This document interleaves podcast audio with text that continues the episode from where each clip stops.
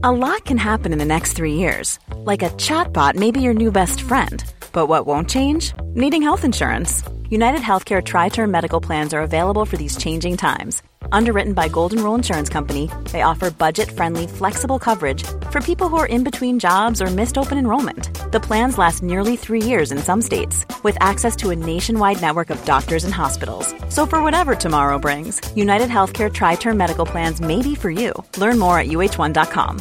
Ready to pop the question? The jewelers at BlueNile.com have got sparkle down to a science with beautiful lab grown diamonds worthy of your most brilliant moments. Their lab grown diamonds are independently graded and guaranteed identical to natural diamonds, and they're ready to ship to your door. Go to BlueNile.com and use promo code LISTEN to get $50 off your purchase of $500 or more. That's code LISTEN at BlueNile.com for $50 off. BlueNile.com code LISTEN.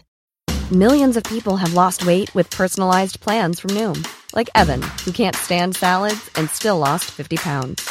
Salads, generally, for most people, are the easy button, right? For me, that wasn't an option. I never really was a salad guy. That's just not who I am. But Noom worked for me. Get your personalized plan today at Noom.com. Real Noom user compensated to provide their story. In four weeks, the typical Noom user can expect to lose one to two pounds per week. Individual results may vary.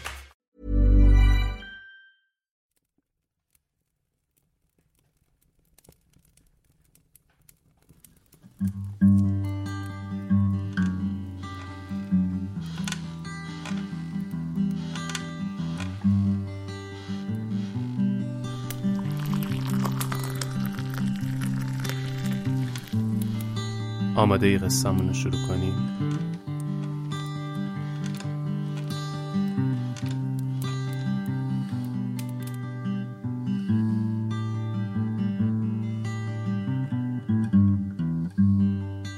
وقتتون بخیر. این قسمت سیوم راویه و من آرش کاویانی هستم. این اپیزود دهم دی ماه دو صفر منتشر شده. توی پادکست راوی من قصه تعریف می‌کنم. قصه زندگی آدمایی که یک چالشی توی زندگیشون باعث شده قصه زندگیشون شنیدنی تر بشه. قصه هایی که درس هاشون تلنگرهایی به همون می‌زنن تا بهتر زندگی کنیم. این اپیزود کمکتون می‌کنه با یه موضوعی آشنا بشید که احتمال داره چند باری براتون اتفاق افتاده باشه. ولی هوشیارش نبودید که قضیه چیه؟ چرا این اتفاق میافته؟ این نکته رو هم بگم که قصه این اپیزود خیلی مناسب بچه ها و افراد با روحیه خیلی خیلی حساس نیست. یکی دو جای زد و خورد داره و بیمهریایی که چند بار تکرار میشه. خلاصه گفتم که بهش آگاه باشید. هفتم تا دهم هر ماه می‌تونید اپیزود جدید ما رو از همه اپلیکیشن پادگیر مثل کست باکس، اپل پادکست و گوگل پادکست بشنوید. از طریق کانال تلگرام پادکست راوی با آدرس راوی پادکست هم می‌تونید اپیزودهای ما رو برای دوستانتون بفرستید. بزرگترین حمایت شما از ما اینه که ما رو به دوستانتون معرفی کنید. می‌تونید براشون از تجربه شنیدنتون بگید و کمکشون کنید یه اپیزودی که شما پیشنهاد می‌دید رو دانلود و گوش کنن. اگر هم دوست دارید از ما حمایت مالی کنید تا چرخ تولید پادکست به کمک شما راحت تر به چرخه می‌تونید از طریق درگاه هامی باش و حساب پیپل ما که تو توضیحات اپیزود هست از ما حمایت مالی کنید. خلاصه که دمتون گرم. اسم مستعار دختر قصه ما ساینا هستش. ساینا اواخر زمستون به عنوان بچه دوم خانواده به دنیا اومد. چند روز بعد به دنیا اومدن زاتوریه شدیدی می‌گیره که این مریضی باعث میشه تا چندین سال بچه ضعیفی باشه و تا تقی به توقی می‌خوره مریض بشه. تو بچگی مدام کلیه و مستانش عفونت داشت و یه پاشون دکتر بود یه پاشون آزمایشگاه. تو سه چهار سالگی به خاطر داروهایی که برای مریضیاش می‌خورد مدام حالت تهوع داشت و ممکن بود وسط بازی با همسن و سالاش یا تو مهمونی های خانوادگی استفراغ کنه علاوه بر این شب ادراری هم داشت و بعد یه مدت این قضیه تعمیم پیدا کرد به هر وقتی که میترسه. واسه همین همیشه وقتی توی جمعی بود و داشت بازی می‌کرد مادرش از دور مراقبش بود. اگه می‌رفتن تو اتاق بازی کنن مادرش در اتاقش رو باز میذاشت. خودش هم جایی میشست که بتونه بچهش رو ببینه و حواسش بهش باشه. یه دلیل دیگه این ماجرا هم این بود که ساینا تو خونواده و دوستای فامیلیشون تنها بچه دختر بود و همه همبازی ها پسر بودن. برای اینکه اتفاقی براش بین پسرا نیفته هم مادرش این کار رو می‌کرد. بعد یه مدت ساینا هم وابسته شده بود در حدی که اگه مادرش نبود و نگاهش نمی‌کرد اون نگران می‌شد که نکنه الان اتفاقی براش بیفته و مادرش نباشه که جمعش کنه. بعد چند بار که این اتفاق افتاد ترس این موضوع هم مزید بر علت شد که از شدت ترس خودشو خیس کنه. این قضایی شروعی بود برای بیشتر ترسیدن و بیشتر کتک خوردن از مادرش بابت خرابکاریاش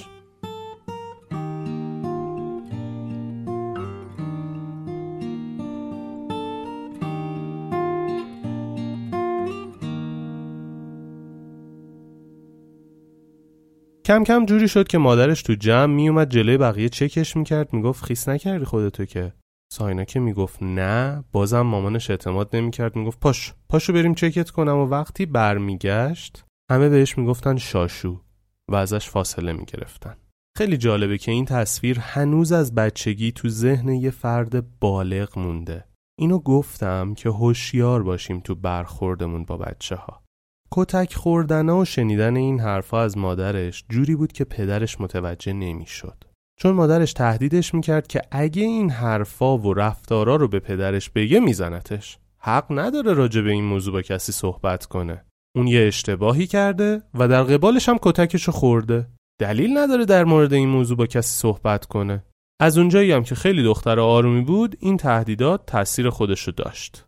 مادرش خیلی روی تربیت بچه هاش تمرکز داشت و سعی می‌کرد بچه هاشو فرهنگی بار بیاره و تو خونه مدام براشون کتاب می‌خوند. کل دوران بچگیشو با مداد رنگی و نقاشی کشیدن گذروند. عاشق نقاشی کشیدن بود.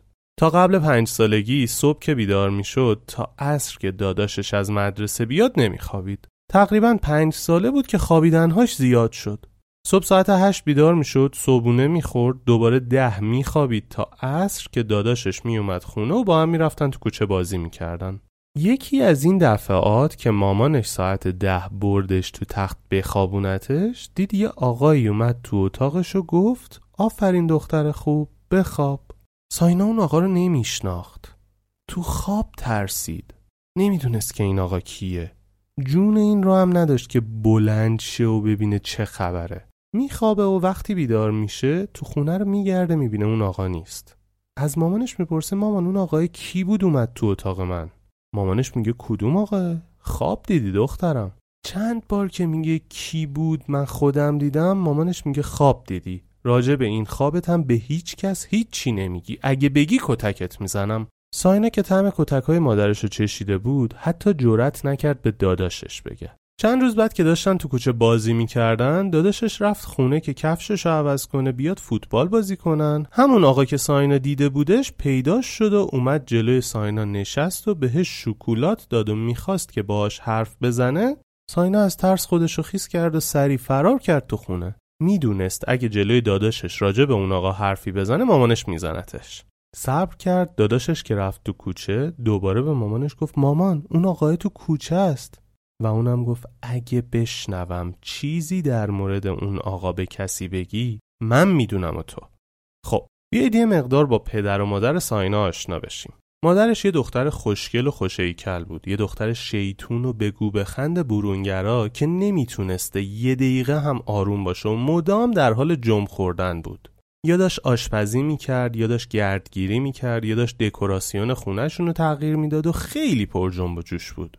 خیلی خاندار خیلی اهل کتاب خوندن و عاشق این بود که کتاب خونش رو هر روز بزرگتر بکنه. از یه طرف دیگه با بقیه سر سازگاری نداشت. کاری رو که می‌شد با دعوا حل کنه رو واسهش وقت نمیذاش گفتگو کنه. دعواشو می‌کرد تا به اون چیزی که می‌خواست برسه. به خاطر همین اخلاقش کلا با همه قهر بود. لازم اشاره کنم همه حتی شوهر و بچه های خودش رو هم شامل می شد. اگه خواب یکی از اطرافیان رو می‌دید که یه اتفاق بدی تو خواب با اون آدم براش رقم خورده قبل اینکه اون اتفاق بخواد رخ بده باش قهر می‌کرد. یا اگه یه فیلم می‌دید در مورد خیانت یا یه چیزی بود که زیادی احساسیش می‌کرد میترسید دست بچه هاشو می‌گرفت قهر می‌کرد می‌رفت خونه مادر پدرش تا شوهرش بره ازش عذرخواهی کنه که تو فیلم همچون اتفاقی افتاده. و تضمین بده که شوهرش اینجور اتفاقی رو رقم نمی‌زنه. خب حالا یه مقدار در مورد پدرش بگم. پدر ساینا لیسانس نساجی داشت و تو بخش اداری یه بیمارستان خصوصی تو تهران کار می‌کرد. یه مرد خیلی آروم بدون هاشیه و ساده و درونگرا. کلا سرش تو کار خودش بود. تایمای بیکاریش واسه خودش ساز می‌زد خطاطی می‌کرد عاشق کارهای هنری بود. خیلی با بچه هاش ارتباط صمیمی نداشت. یکی از دلایلش این بود که تا بچه ها تو خونه با پدرشون تنها می شدن مادرش از راه می رسید و یه دعوا را مینداخت که چه خبره چی دارید میگید که من نباید بشنوم و این حرفا. چون اکثر اوقات هم سرش تو کار خودش بود و تو خلوت خودش بود بچه ها هم خیلی باش حال نمی‌کردن و سراغش نمی‌رفتن. برگردیم به قصه. ساینا فهمیده بود که اون آقا اومده تو خونهشون ولی نمی‌دونست چه خبره. به واسطه یکی از همسایه ها پدرش از ارتباط زنش با اون آقا مطلع میشه و قضیه رو علنی می‌کنه. همسرش هم انکار نمی‌کنه. میگه تو به من توجه نکردی؟ منم شیطونی کردم. خوب کردم. می‌خواستی بیشتر بهم توجه کنی؟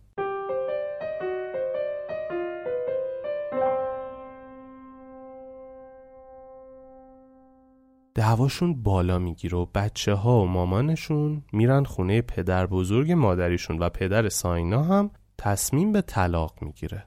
تصمیم گرفته بود که هزانت بچه ها رو بگیره و با بچه هاش بره پیش برادرش توی کشور دیگه. همه میان میانجیگری می‌کنن میگن نکن این زن مادر بچه هات یه اشتباهی کرده تو ببخش با وساطت زمین و زمان و همه آدمای دوروبرشون بعد سه چهار ماه دعوا و داستان برمیگردن تا با هم زندگی کنن. بعد این قضیه پدر بیشتر از قبل تو خودش رفت و سعی می‌کرد خودشو با چیزای غیر از خونواده سرگرم کنه. انگار که دل سرد شده باشه از همسرش از صبح که بیدار می‌شد تا هشت و نه شب رو بیرون خونه سر می‌کرد. و این شد یکی از دلایل دعوا کردنهای مداوم پدر و مادر با هم. گذشت و خانواده درگیر این قضایا بودن تا ساینا رفت مدرسه. سر مدرسه رفتنش هم مادرش اومد به همه پرسنل مدرسه گفت این بچه خودشو خیس می‌کنه. مشکلی پیش اومد زنگ بزنید میام عوضش می‌کنم. دو سه ماه گذشته بود سر یه امتحانی یکی از بچه های کلاسشون از ترس نمره بعد خودشو خیس می‌کنه.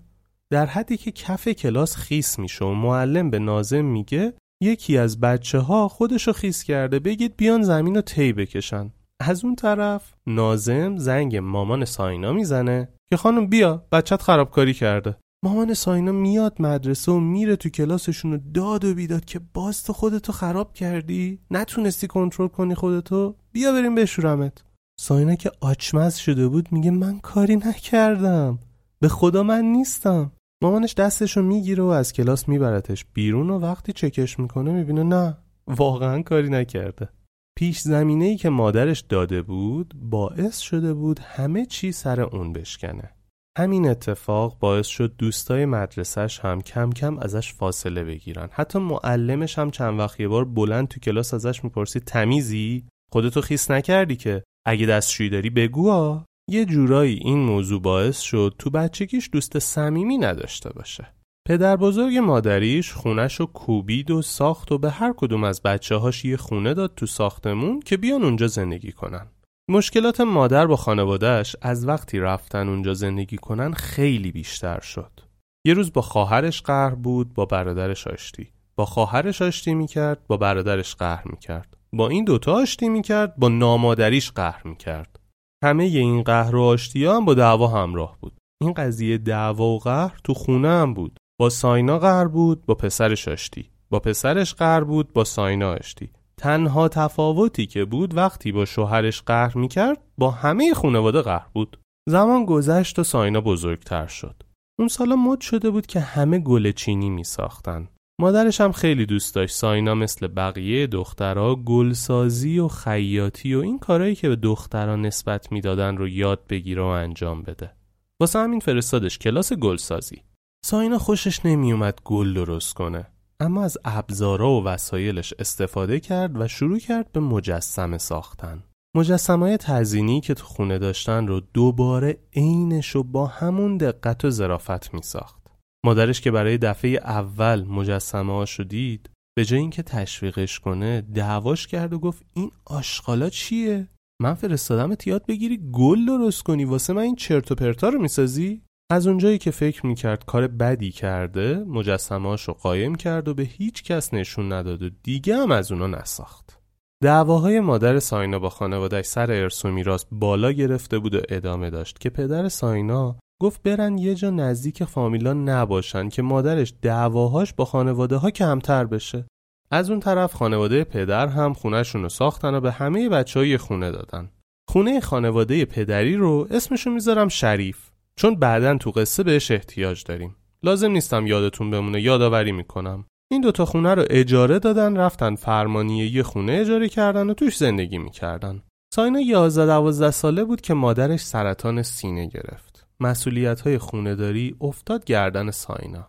خونه تمیز کردن، آشپزی کردن و خیلی کارهای دیگه. تقریبا دو سال گذشت و مادرش با شیمی درمانی درمان شد و از سرطان سینه جست.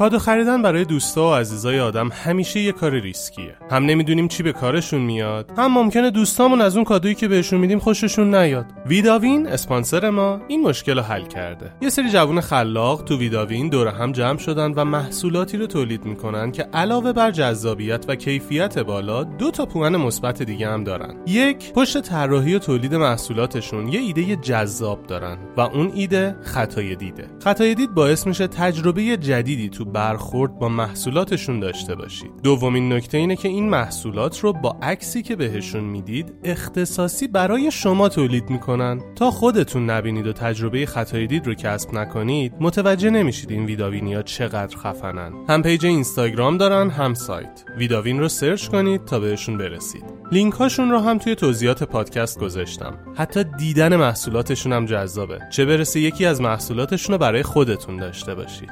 تو اپیزود قبلی گفتم ویداوین برای 100 نفر اولی که از سایتشون خرید کنن 20 درصد تخفیف گذاشته. اما یه خبر خوب. برای اینکه افراد بیشتری بتونن از این کد استفاده کنن ویداوین محدودیت 100 نفر رو برداشت و همه شما می‌تونید تا پایان نوروز 1401 با کد تخفیف راوی 20 درصد تخفیف توی خرید اینترنتی از سایتشون داشته باشید. دیگه چی از این بهتر؟ اگه دوست دارید اسمتون به عنوان کسی که کادوهای خلاقانه و جذاب به بقیه میده سر زبونا بیفته ویداوین و گوشه ذهنتون نگه دارید. بهشون سر بزنید. مطمئنم دست خالی بر نمیگردید. ویداوین تخیل بی انتها.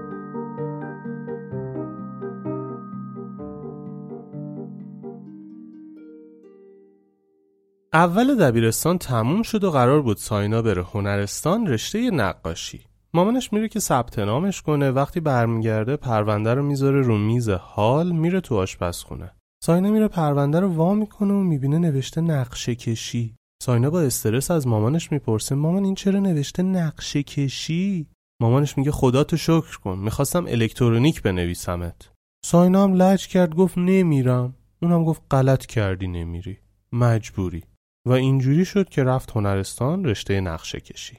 هر کی میومد خونهشون و کارهای ساینا رو می‌دید به مامانش می‌گفت این دختر حیفه بفرستش کلاس نقاشی. اونقدر این اتفاق تکرار شد که به پیشنهاد یکی از دوستای صمیمی مادرش قرار شد بره پیش یکی از اساتید به نام نقاشی ایران که کار پورتره انجام می‌داد. اما ساینا پورتره کشیدن دوست نداشت. ساینا خیلی اتفاقی از طریق دوستای برادرش با طراحی فیگوراتی آشنا شد. پیشو گرفت یه استادی پیدا کرد و باهاش تماس گرفت و شروع کرد رفتن به اون کلاسا با وجود مخالفت مادرش. مادرش به خاطر فاصله کلاس تا خونهشون مخالفت می‌کرد اما دلیل اختلافش این بود که اون دوست داشت ساینا پورتره بکشه. هی می‌گفت تنها واسه دختر خطر داره این همه راه بره. هی به شوهرش می‌گفت این راهش دوره تنهایی نمیشه بره. خطرناک چیزیش بشه مسئولیتش رو تو قبول می‌کنی؟ اول پول کلاس بهش ندادن. ولی رفت به استادش گفت پول کلاس ندارم اما دوست دارم بیام. اجازه می‌دید؟ استادش هم که استعداد ساینا رو دیده بود گفت بیا مشکلی نداره. کلاسشون سی چل نفره برگزار می‌شد. واسه همین شهریه ندادن یه نفر اونقدر تأثیری نداشت. بعدش که باباش علاقش رو نسبت به نقاشی و این کلاس دید حمایتش کرد ولی یه سری قانون گذاشت که از لحاظ زمانی باید رعایتش می‌کرد. نمونهش هم این بود که قبل از ساعت نه شب باید تو خونه می بود. توی کلاسش با یه پسر دوست شد و بعد یک ماه به مامانش گفت با یکی دوسته و مامانش هم گفت آفرین دخترم تبریک میگم بزرگ شدی خب کیه؟ کجاست؟ یه قرار بذار من ببینمش. ساینا برگاش ریخته بود. گفت ماما مطمئنی؟ واقعا قرار بذارم ببینیش؟ اونم گفت آره حتما قرار بذار ببینمش. ساینا هم قرار گذاشت و اون پسر اومد. مامانش گفت منو ببرید فلان فروشگاه خرید کنم. برگردیم بعد خودتون برید بیرون. تو مسیر رفت و آمد اونقدر خوب با اون پسر برخورد کرد که بعد پیاده کردنشون اون پسر به ساینا گفت خوش به حالت عجب مادر مهربون و باحالی داری. فردای همون روز ساینا از اتاق اومد بیرون دنبال تلفن بود که زنگ بزنه به اون پسره. اما تلفن نبود. از مامانش پرسید مامان تلفن کجاست؟ مامانش گفت می‌خوای چیکار غلط کردی با پسر غریبه حرف می‌زنی. برای چی می‌خوای تلفن رو بیخود کردی پاتو از خونه بذاری بیرون؟ ساینا که دوباره برگاش ریخته بود بهش گفت مامان تو دیروز دیدیش باهاش رفتی خرید اینقدر ازش تعریف کردی امروز چی شد آخه؟ مامانش می‌گفت نه حالا من یه کاری کردم تو چرا بول گرفتی؟ و رابطه قطع شد. خجالت می‌کشید بره بگه مامانم اجازه نداده باهات در ارتباط باشم. این داستان به وفور اتفاق میافتادا؟ حتی مادرش خودش از پسرا برای ساینا شماره می‌گرفت. ولی بعد چند روز می‌شد الهه مخالفت با دوستی دختر و پسر. چند بار که این اتفاق افتاد ساینا کلا قید دوستی با پسرا رو زد. گذشت و درسش تموم شد و کنکور داد و دانشگاه جایی که می‌خواست قبول نشد و تصمیم گرفت بره سر کار. رفت توی شرکتی که کارشون نقشه کشی راه و سازه بود فعال شد. از وقتی کنکورشو داده بود و رفته بود سر کار حس می‌کرد شرایط خونه تغییر کرده و اوضاع سنگین تر از قبل شده ولی نمی‌دونست چه خبره.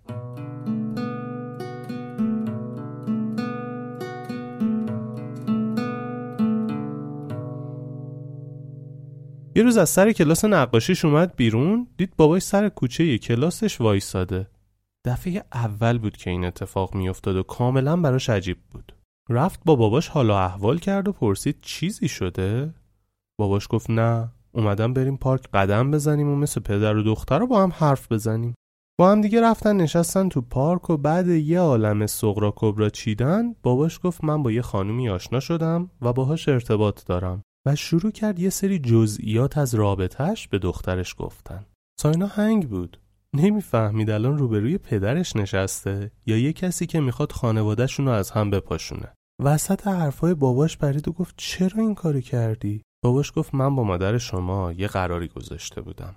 بعد از اینکه مادرت به من خیانت کرد من بهش گفتم تا وقتی باهاش میمونم؟ که شماها به من نیاز دارید و وقتی بزرگ شدید و از آب و گل در اومدید میرم پی زندگی خودم. ساینا یادش اومد اون خاطراتی رو که تو بچگی از یه آقایی میترسید و اون رو تو خونهشون دیده بود.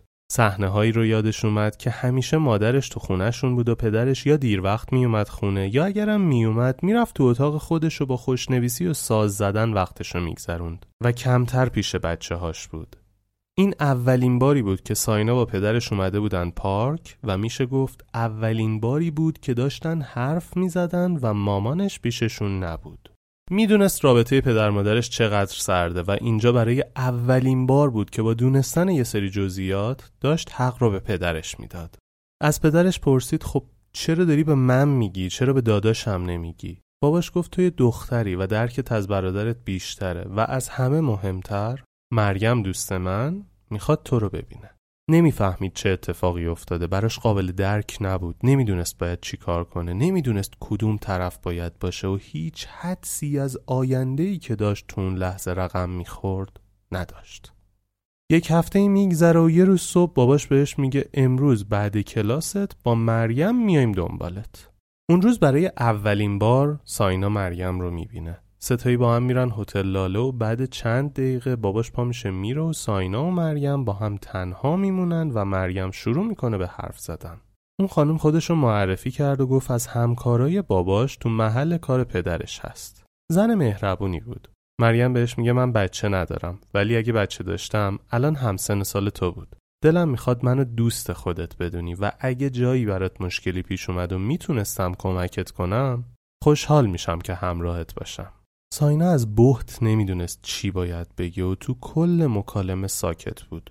تا پدرش اومد دنبالش. دو سه هفته گذشت و ساینا همچنان نمی‌دونست چی کار باید بکنه. واسه همین کلا این داستان پدرش و دوستش رو بیخیال شده بود.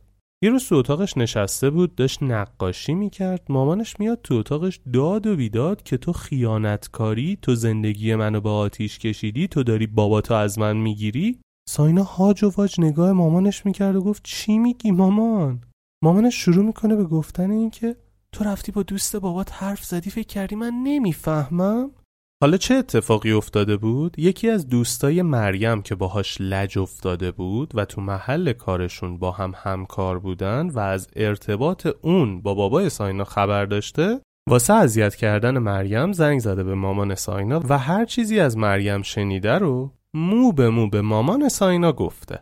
مامانش شروع می‌کنه داد و بیداد و جیغای وحشتناک زدن. صداش میره بالا باباش میاد ببینه چی شده. مامانش میگه تو داری به من خیانت می‌کنی. دخترتو کردی همدسته. جفتتون نامردید. باباش میگه علکی شلوغ نکن. مگه من بعد خیانت تو باهات قرار نذاشتم تا وقتی بچه ها از آب و گل در بیان تو این زندگی میمونم؟ مامانش میگه من اون موقع بچه بودم یه کاری کردم. تو علکی بزرگش می‌کنی بعدشم این همه سال گذشته تو چرا الان داری تلافی می‌کنی؟ خلاصه جر و بحثشون بالا میگیر و بعد این دعوا مامان ساینا به اون به چشم دشمن خونی نگاه می‌کرد. وقتی حس کرد که شوهرش تیم کشی کرده پسرش آورد تو تیم خودش و چون زورشون به شوهرش نمی‌رسید هر جوری می‌تونست ساینا رو از طریق پسرش اذیت می‌کرد. مثلا با یکی هماهنگ می‌کرد که زنگ بزنه به پسرش بگه ساینا رو فلانجا با فلان آدم دیدیم داشتن یه کارایی می‌کردن. یه جورای غیرتیش می‌کرد. داداشش هم این موضوع رو تو ذهنش نگه میداشت و شبایی که باباش نمیومد یا دیر میومد خونه می‌رفت تو اتاق ساینا و تا می‌خورد ساینا رو می‌زد. این اتفاق در شرایطی بود که ساینا حتی با کسی دوست هم نبود. وقتی می‌پرسید چرا داری می‌زنی می‌گفت دوست دارم. تو باید کتک بخوری تا بمیری. کتک می‌خورد و سیاه و کبود می‌شد. ولی جوری خودشو آرایش و برخورد می‌کرد که باباش هیچی نفهمه. چون هنوز یه ترسی از درون نسبت به مادر و برادرش داشت. چون برادرش هم تهدیدش می‌کرد که اگه به کسی بگه زنده نمیذارتش. اوضاش جوری شده بود که سعی می‌کرد بیشترین time ممکن رو از خونه بیرون باشه. اونقدر از تنها بودن کنار مادر و برادرش وحشت داشت که سعی می‌کرد تا وقتی باباش نرفته خونه تو خیابون رو جدول تو ایستگاه اتوبوس و هر جایی که گیرش میومد بشینه و طراحی کنه ولی خونه نره. یکی از دوستاش تو کلاس نقاشی و استادش پارکینگ خونه‌شونو کرده بود آتلیه و ساینا و همه دوستاش می‌رفتن اونجا با هم نقاشی میکشیدن. با حمایت استادشون قرار بود نمایشگاه بذارن. با کلی ذوق و شوق نقاشی کشید و با بقیه بچه ها می‌رفتن میومدن قاب سفارش می‌دادن پاسپارتو آماده می‌کردن و جای نقاشی ها رو انتخاب کردن و خیلی کارهای دیگه. سه روز مونده بود به نمایشگاهش که کاراشو تو خونه پاسپارتو کرده بود و آماده بودن که قاب بشن. باید می‌رفت با دوستاش برای خریدن قاب و بقیه وسایل نمایشگاه. اون روز دید مادرش داره خونه رو تمیز می‌کنه و نقاشی های ساینا هم کف اتاقش بود که بتونه تابلوهاشو بیاره خونه و آمادهشون کنه. به مامانش گفت لطفا اتاق منو تمیز نکن. کارام رو زمینه. من خودم برگشتم. همه جاشو تمیز می‌کنم. مامانش واکنشی نشون نداد و ساینا خدافزی کرد و رفت بیرون. تقریبا شب شده بود. وقتی برگشت خونه و رفت سمت اتاقش و در رو باز کرد درجا نشست زمین. اتاقش تمیز تمیز بود. تو زندگیش اتاقش رو به اون تمیزی ندیده بود. یه تیکه کاغذ هم تو اتاقش نبود. چه برسه به نقاشیاش که کف اتاق بودن. زبونش بند اومد. نمی‌تونست حرف بزنه. نمی‌تونست حتی سر و صدا ایجاد کنه. فقط به ذهنش رسید که احتمالا مامانش نقاشیاشو ریخته تو سطل آشغال همه انرژیشو جمع کرد و پاشو در خونه رو باز کرد و پا به دوید و از خونه رفت بیرون خودش رسوند به سطل آشغال سر کوچه و کل کیسه ها رو بیرون آورد ولی اثری از نقاشیاش پیدا نکرد. با دست و پای کثیف برگشت و پشت در نشست و مادرش رو نگاه می‌کرد. هنوز نمی‌تونست حرف بزنه. فقط مادرش رو نگاه می‌کرد و تو نگاهش این سوال بود که چرا این کارو کردی؟ مادرش هم عین خیالش نبود. پرسیدن این سوال که نقاشی هامو چی کار کردی واسش مثل توف سربالا بود. اون شب رو تو منگی صبح کرد. فکر و خیالش این بود که آبروش پیش استاد و همه دوستاش میره. روز بعد به هر ضرب و زوری بود با لکنت زنگ یکی از دوستاش زد و گفت من, من, من نمی‌تونم تو نمایشگاه شرک شرکت کنم. دوستش گفت ساین خوبی؟ چی شده خواب دیدی؟ یعنی چی؟ مسخره بازی در نیار چرا نمی‌تونی شرکت کنی؟ ساینا هم که دیگه حوصله پنهون کاری نداشت گفت چون مامانم نقاشیام ریخته دور. دوستش تته پته کرد و گفت آخه ما پس فردا نمایشگاه داریم ساینا گفت می‌دونم ببخشید و قطع کرد.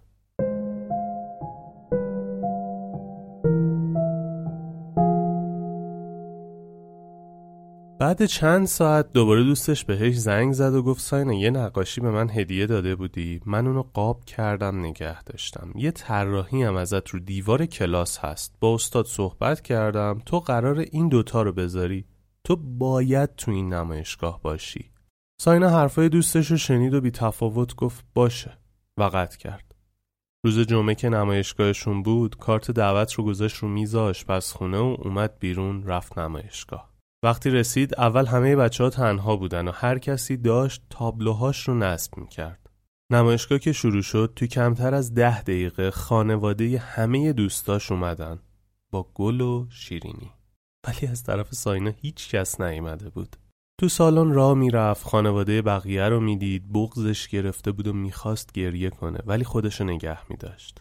دید استادش کنار تابلوهاش وایساده رفت پیش استادش و کنارش وایساد. اینکه یکی کنارش باشه می‌تونست از بار نگاه بقیه نسبت به تنها بودن ساینا کم کنه. استاد ساینا نگاه دوروبر انداخت و بهش گفت دخترم پدر مادرت گوشن؟ ساینا با یه بغزی تو گلوش گفت نیومدن. استادش چشاش از تعجب گرد شد. یه سری از روی تأسف تکون داد و گفت متاسفم و رفت. نمایشگاهشون که تموم شد تا خونه گریه می‌کرد و پیاده می‌رفت. وقتی رسید خونه دید مهمون دارن مامانش فامیلاشون رو دعوت کرده بود و وسط مهمونی بودن ساینا بدون هیچ حرفی رفت تو اتاق و از قرص خوابهای مادرش خورد و خوابید روز بعد از سر کارش هم اومد بیرون چون حس می‌کرد ذهنش نمی‌ذاره کار کردن رو تاب بیاره. چند روزی گذشت و ساینا تو خودش بود و بیرون نمی‌رفت و با کسی هم حرف نمی‌زد.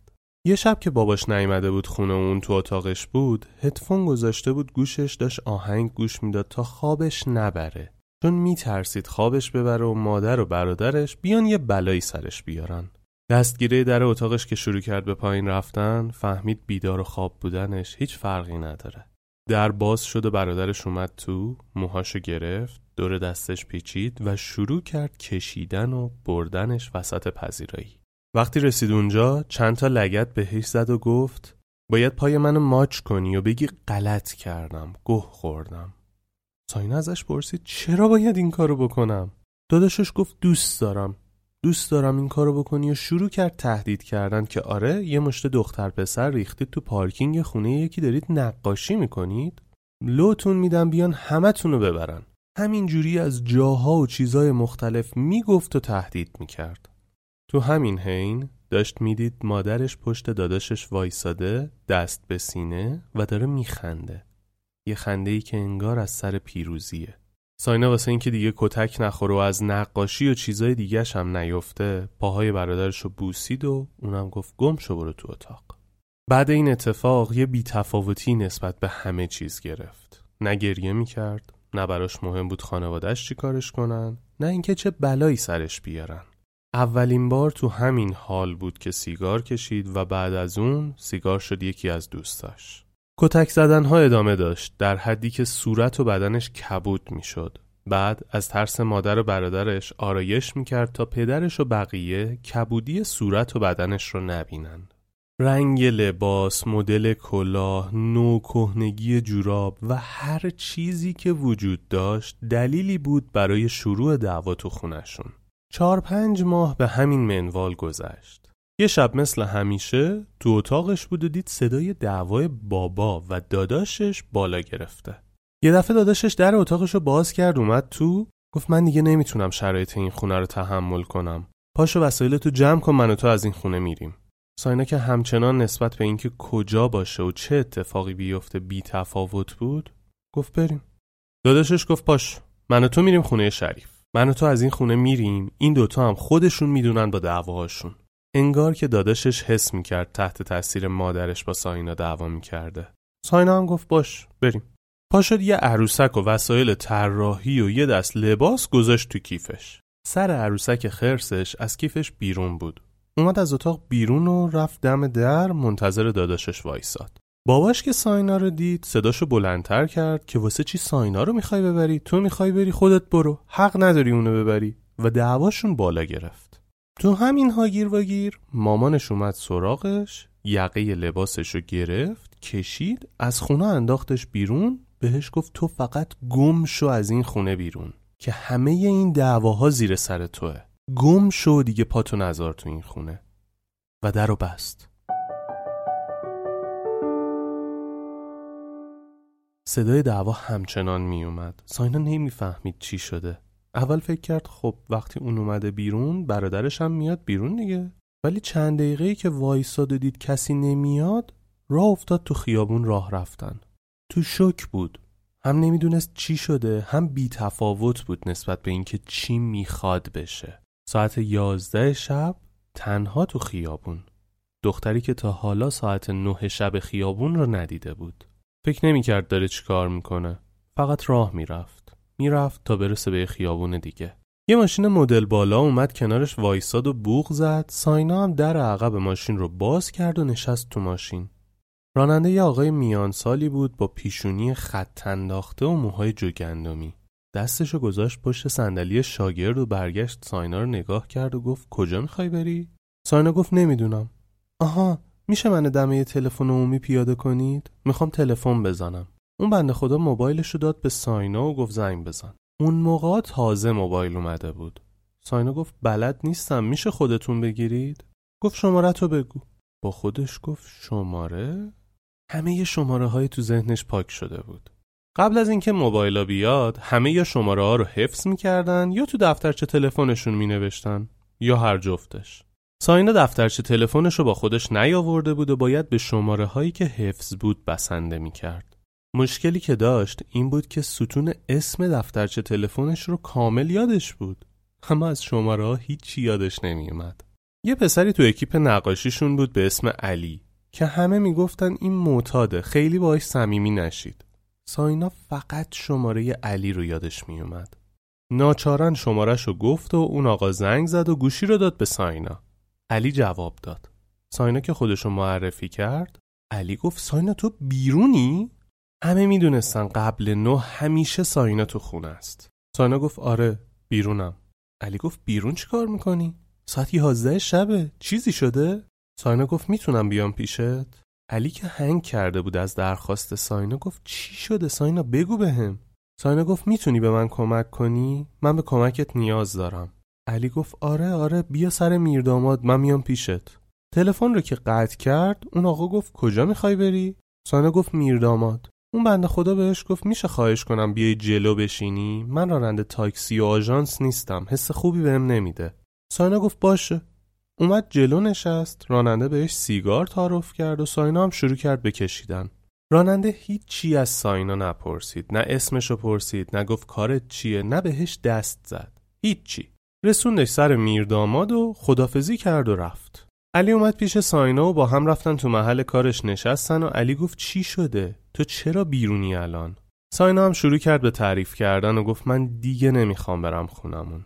علی گوش عروسک خرس تو کیف ساینا رو گرفت و کشیدش بیرون گفت با هم دوتایی نقشه فرار چیدید در رفتی داره؟ ساینا بدون اینکه متوجه شوخی علی بشه گفت من دیگه نمی‌خوام برم تو اون خونه. علی گفت ببین من شبی مهمونی دعوتم. نمی‌تونی اینجا هم بمونی. بیا با هم میریم مهمونی تا ببینیم چی کارت باید بکنیم پا شدن رفتن یه مهمونی یه دوره همی 20 25 نفره بود و هر کی داشت کار خودشو می‌کرد. ساینا نشسته بود و علی یه جای دیگه پیش دوستاش داشتن حرف می‌زدن. یه دختری اومد نزدیک ساینا و یه نخ سیگار بدون مارک که مشخص بود با دست پیچیدنش کف دستش بود. به ساینا تعارف کرد گفت می‌کشی؟ ساینا هم فکر کرد سیگار دیگه. تا اومد سیگاره رو برداره از اون طرف علی داد زنان شروع کرد دویدن به سمتشون و می‌گفت نه. اومد سیگار رو از دست ساینا کشید و به اونی که تعارف کرده بود گفت تو غلط کردی اینو میدی دست این دختر. یه نگاه چپ به ساینا کرد و دستشو گرفت برد پیش خودش نشوندش و گفت پیش من میشینی تکون نمی‌خوری از اینجا. هر چی هم تعارف کردن بهت نمی‌گیری و نمی‌خوری مگه اینکه قبلش با من چک کنی؟ سیگارم خواستی بکشی از سیگارای خودت بکش. مهمونی که تموم شد نزدیک های طلوع خورشید بود. علی گفت همونجا تو خونه صاحب مهمونی میخوابن صبح که شد میرن پی کارشون. صبح شد و علی گفت من می‌خوام برم سر کار نمی‌تونم تو رو با خودم ببرم. چی کار می‌خوای بکنی؟ ساینا گفت تو برو من تو خیابونا میچرخم. اصر اگه مشکلی نداری میام پیشت. علی هم گفت باشه. یه مقدار پول به ساینا داد که بتونه سوار تاکسی بشه و زور یه چیزی بخوره. و رفت. ساینا که داشت تو خیابونا میچرخید وقتی رسید به باجه تلفن عمومی همه شماره ها یادش اومد. شماره صمیمی ترین دوستاش که خونهشون هم قبلا رفته بود. با خودش گفت به جای اینکه بره خونه علینا میره خونه دوستاش تا ببینه چی کار باید بکنه. زنگ زد به یکی از دوستای کلاس نقاشیش و دوستش جواب داد و با مکس و ترس گفت ساینا تویی؟ ساینا گفت آره منم. چطور مگه؟ دوستش شروع کرد به تته پته کردن که یهو باباش گوشیشو گرفت و شروع کرد فوش دادن و دریوری گفتن که دیگه حق نداری اینجا زنگ بزنی؟ حق نداری با دختر من در ارتباط باشی؟ دیگه نبینمت؟ و تلفن رو قطع کرد. کسی که بارها خونهشون رفته بود و پیششون مونده بود. ساینا نمی‌فهمید قضیه چیه زنگ یکی دیگه از دوستاش زد و خودشو که معرفی کرد دوستش گفت اه چطوری آتنا جان خوبی؟ ساینا گفت چی میگی من ساینام دوستش ادامه داد گفت خب چه خبر آتنا جان چی کار می‌کنی؟ اون منظره رو تونستی تموم کنی؟ آره رنگ آبیش خیلی سخت رو کار میشست و انگار یه صدای در اومد که رفته تو اتاقش و شروع کرد با یه صدای خیلی کم که کسی نشنوتش گفت ساینا کجایی تو چی کار کردی؟ ساینا گفت چرا مگه چی شده؟ دوستش گفت مامانت زنگ زده به بابای من گفته ساینا دختر من دختر خرابیه از خونه فرار کرده اگه اومد پیشتون تو خونه راش ندید من نگرانتم چی کار کردی؟ ساینا دوباره حالش خراب شد گفت هیچی ولش کن اگه تونستم بعدا زنگت می‌زنم. تلفن رو قطع کرد. با خودش گفت خب کجا می‌تونم زنگ بزنم؟ هیچ جا حتما مامانم دفترچه تلفنم رو برداشته داره زنگ همه دوستام می‌زنه همینو میگه. هیچ جا نمی‌تونم برم. و دیگه زنگ نزد به کسی. با مریمم قهر بود. حس می‌کرد که اگه اون وارد زندگیش نمی‌شد حال و روزش به اینجاها نمی‌کشید. به خاطر همین نمی‌خواست به اون هم زنگ بزنه. دوباره شروع کرد تو خیابونا چرخیدن و نقاشی کردن تا غروب شد و رفت دفتر علی و علی برداشتش برد خونه خودشون. خونه علی ته یافتاباد بود. از این خونه های قدیمی کوچیک که ته کوچه باریک بود. از این کوچه ها که اگه دو نفر توش با هم روبرو بشن باید یکی به بغل بره تا دو نفر به هم برخورد نکنن. اوضاع ظاهری خونه اصلا خوب نبود ولی آدمای تو شبیه خانواده بودن وقتی رفت تو دید که علی یه خواهر و برادر کوچیکتر از خودش داشت و یه مادر مسن. از این مادرای مهربون که همیشه اولین سوالشون از بقیه اینه که چیزی خوردی؟ وقتی رفتن تو علی ساینا رو به خانوادش معرفی کرد و به مامانش گفت ساینا دوست منه. چند روز اینجا مهمون ماست. لطفا ازش پذیرایی کنید. حدس ساینا درست بود. مادرش پرسید دخترم غذا خوردی؟ ساینا گفت نه. مادرش پاشد براش کشک بادمجون گرم کرد و داد به ساینا خورد. خواهر علی اومد ساینا رو برد طبقه بالا. گفت اینجا اتاقیه که برای برادرم آماده کردیم. تازه دوماد شده. دیشب با زنش رفتن ماه اصل تو اینجا بمون تا برگردن. یه اتاق خیلی کوچولو و جمع جور که یه تخت دو نفره توش بود و خیلی ساده چیده بودنش. ساینا اونجا خوابید و صبح که شد دوباره با علی اومد بیرون و کارش این شده بود که صبحها تا عصر خیابونگردی کنه و شبا با علی بیاد خونه بخوابه. علی می‌فهمید که حال ساینا خوش نیست. واسه همین پاپیچش نمی‌شد. فقط هر موقع ساینا کمک لازم داشت هواشو داشت. صبحها یه مقدار پول به ساینا می‌داد تا عصر که دوباره با هم برن سمت خونه علی اینا. یه هفته ای به همین منوال گذشت تا یه روز که با علی داشت میومد به سمت خونه اونا یهو وایساد. علی برگشت ساینا رو نگاه کرد گفت چرا نمیای؟ ساینا یکی دو دقیقه مکس کرد و حرف نزد. بعد گفت می‌خوام برم خونه. علی گفت خونه؟ تو که گفتی نمی‌خوای دیگه برگردی تو خونتون؟ ساینا گفت خسته شدم. می‌خوام برم خونه. علی گفت مطمئنی میری خونه؟ ساینا گفت آره. رفت اون ور خیابون تاکسی نشست که بره خونه. تقریبا یک هفته بود از هیچ کس تو خونوادش خبر نداشت. با خودش می‌گفت وقتی برسه خونه بالاخره یکی ازش می‌پرسه کجا بودی این یه هفته و چجوری زنده موندی. در خونه رو که باز کرد دید ساک مادرش دمه دره و مامانش با پسر امش و زنش نشستن دارن صحبت می‌کنن. ساینا رفت تو دیدشون رو سلام کرد و اونا هم که ساینا رو دیدن شک شدن. ساینا با همون سر و رفت تو هموم.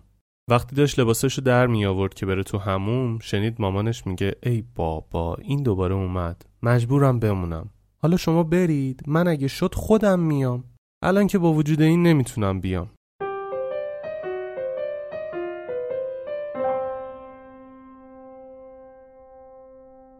هیچ کس ازش نپرسید کجا بودی؟ چی کار کردی؟ چجوری زنده موندی؟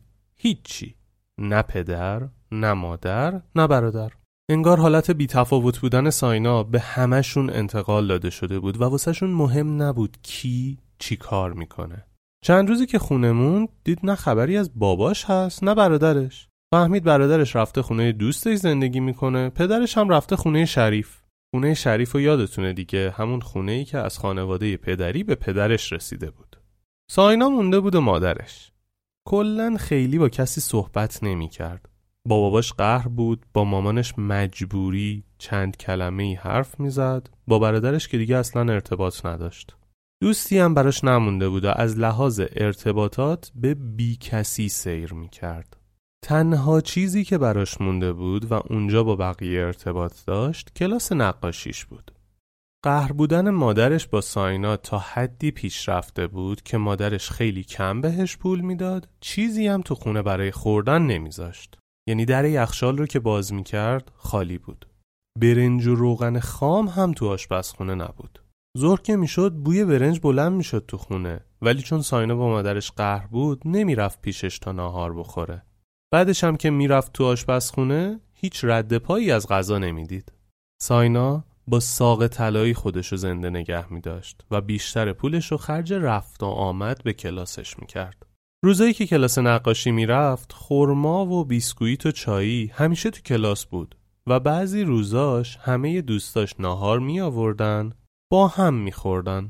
ساینا اونجا خودشو سیر می کرد. تقریبا سه هفته ای رو با همین وضع سپری کرد. یه روز تو کلاس به خاطر مارمزون کسی ناهار نیاورده بود و اونم هیچی نتونسته بود بخوره. پولش هم در حدی بود که یا می‌تونست یه ساق طلایی بخره یا با اون پول خطی بشینه بره تا خونه. از بس جون نداشت دید اگه بخواد پیاده بره شب به خونه نمی‌رسه واسه همین سوار تاکسی شد و جلو نشست. سرش تکیه داد به ستون ماشین و جلوتر دو تا خانم سوار شدن عقب نشستن. هوا تاریک شده بود چند دقیقه از سوار شدن اون خانوما گذشت که یکیشون به اون یکی گفت خب بقیهشو همینجا بدیم دیگه دوستش هم گفت آره بدیم دیگه آخراش تموم شده یهو ساینا دید یه لغمه نون و حلوا که تو کیسه فریزر پیچیده شده روشونشه و اون خانم داره میگه بفرما خانم ما نظر داشتیم. اینم قسمت شما شد. دعامون کن. ساینا که اون لغمه رو دید بعد مدت ها بغزش ترکید و شروع کرد گریه کردن. اون خانم که دید ساینا داره گریه می‌کنه یه لغمه دیگه هم که دستش بود رو داد به ساینا. داشت حق حق گریه می‌کرد ولی بی نهایت خوشحال بود. خوشحال بود که اون شب هم گرسنه نمیخوابه.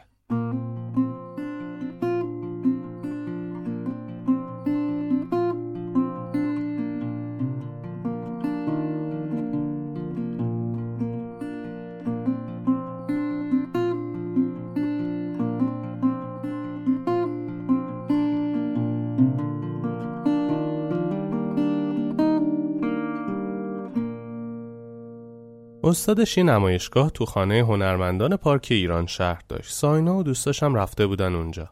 تقریبا وسطای time نمایشگاه بود که ساینا یه پسری رو دید. این پسر خیلی شبیه عکس background کامپیوترش بود. اون عکس و حال و هواش و اون پسر تو عکس رو خیلی دوست داشت و انگار که اون شخص از عکس اومده بیرون و داشت تو نمایشگاه میچرخید. همون لحظه اول ساینا دل باخت.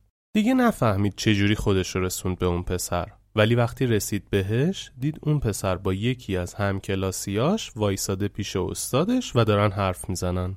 ساینا رفت جلو بدون اینکه به استادش و همکلاسیش کاری داشته باشه داشت به اون پسر نگاه می‌کرد. وقتی رسید بهشون رو به اون پسر گفت سلام من ساینا هستم.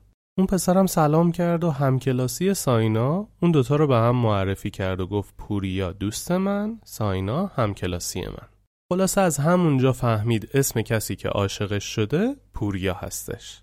اینکه عشقشو پیدا کرده بود بهش روحیه داد. حس اینو داشت که منجیشو پیدا کرده. روز بعد رفت با مامانش حرف زد و یه جورایی با هم آشتی کردن. با باباش هم آشتی کرد. دوست نداشت حالا که عشقشو دیده به خاطر شرایط خونوادگیش از دستش بده. اوایل تو قرارای اکیپی پوریا رو می‌دید و کم کم با همدیگه قرار گذاشتن و می‌رفتن بیرون. یه بار تو یکی از این قرارهای دوتایی ساینا هی از امیدواری و دوستی و ازدواج و آرزو و این حرفا می‌گفت. پوریا هم اولش فقط گوش می‌داد.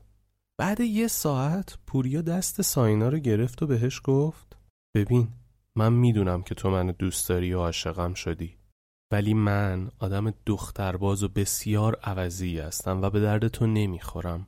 بی خیال من شو. و پاشد رفت. ساینا همینجوری سر جاش نشسته بود و دوباره درک نمی‌کرد که چه اتفاقی افتاده. اون شب پیاده تا خونه رفت و یه هفته ای تو اتاقش بود و بیرون نمیومد. مادرش هم چون باهاش آشتی کرده بود خیلی پاپیچش نمی‌شد. دوستای ساینا بهش زنگ می‌زدن سراغش رو می‌گرفتن و با یکیشون که صمیمی بود بهش گفت چی شده و اون گفت من درستش می‌کنم نگران نباش. بعد دو سه روز پوریا زنگ ساینا زد و گفت می‌خوام با هم تو رابطه باشیم. فهمید که دوستش پوریا رو اوکی کرده.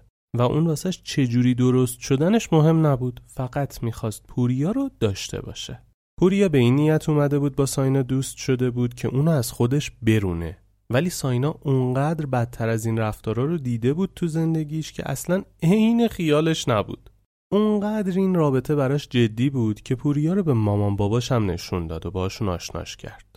یه مقداری که گذشت دوباره چالشاش با مامانش شروع شد و مدام با هم دعوا می‌کردن.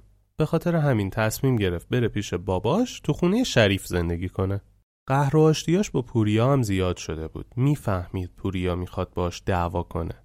مثلا یکی از دعواها این بود که پوریا زنگش زده بود. ساینا اول گفته بود بله. پوریا جواب نداده بود. بعد ساینا گفته جانم. پوریا گفته چی؟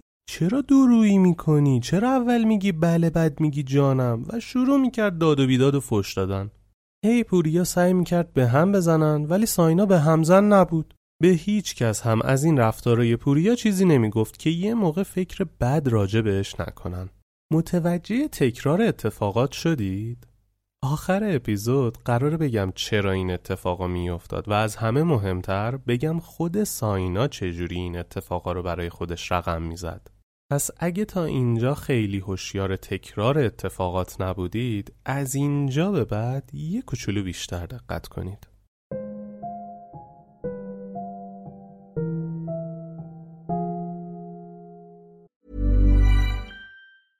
Hiring for your small business? If you're not looking for professionals on LinkedIn, you're looking in the wrong place. That's like looking for your car keys in a fish tank.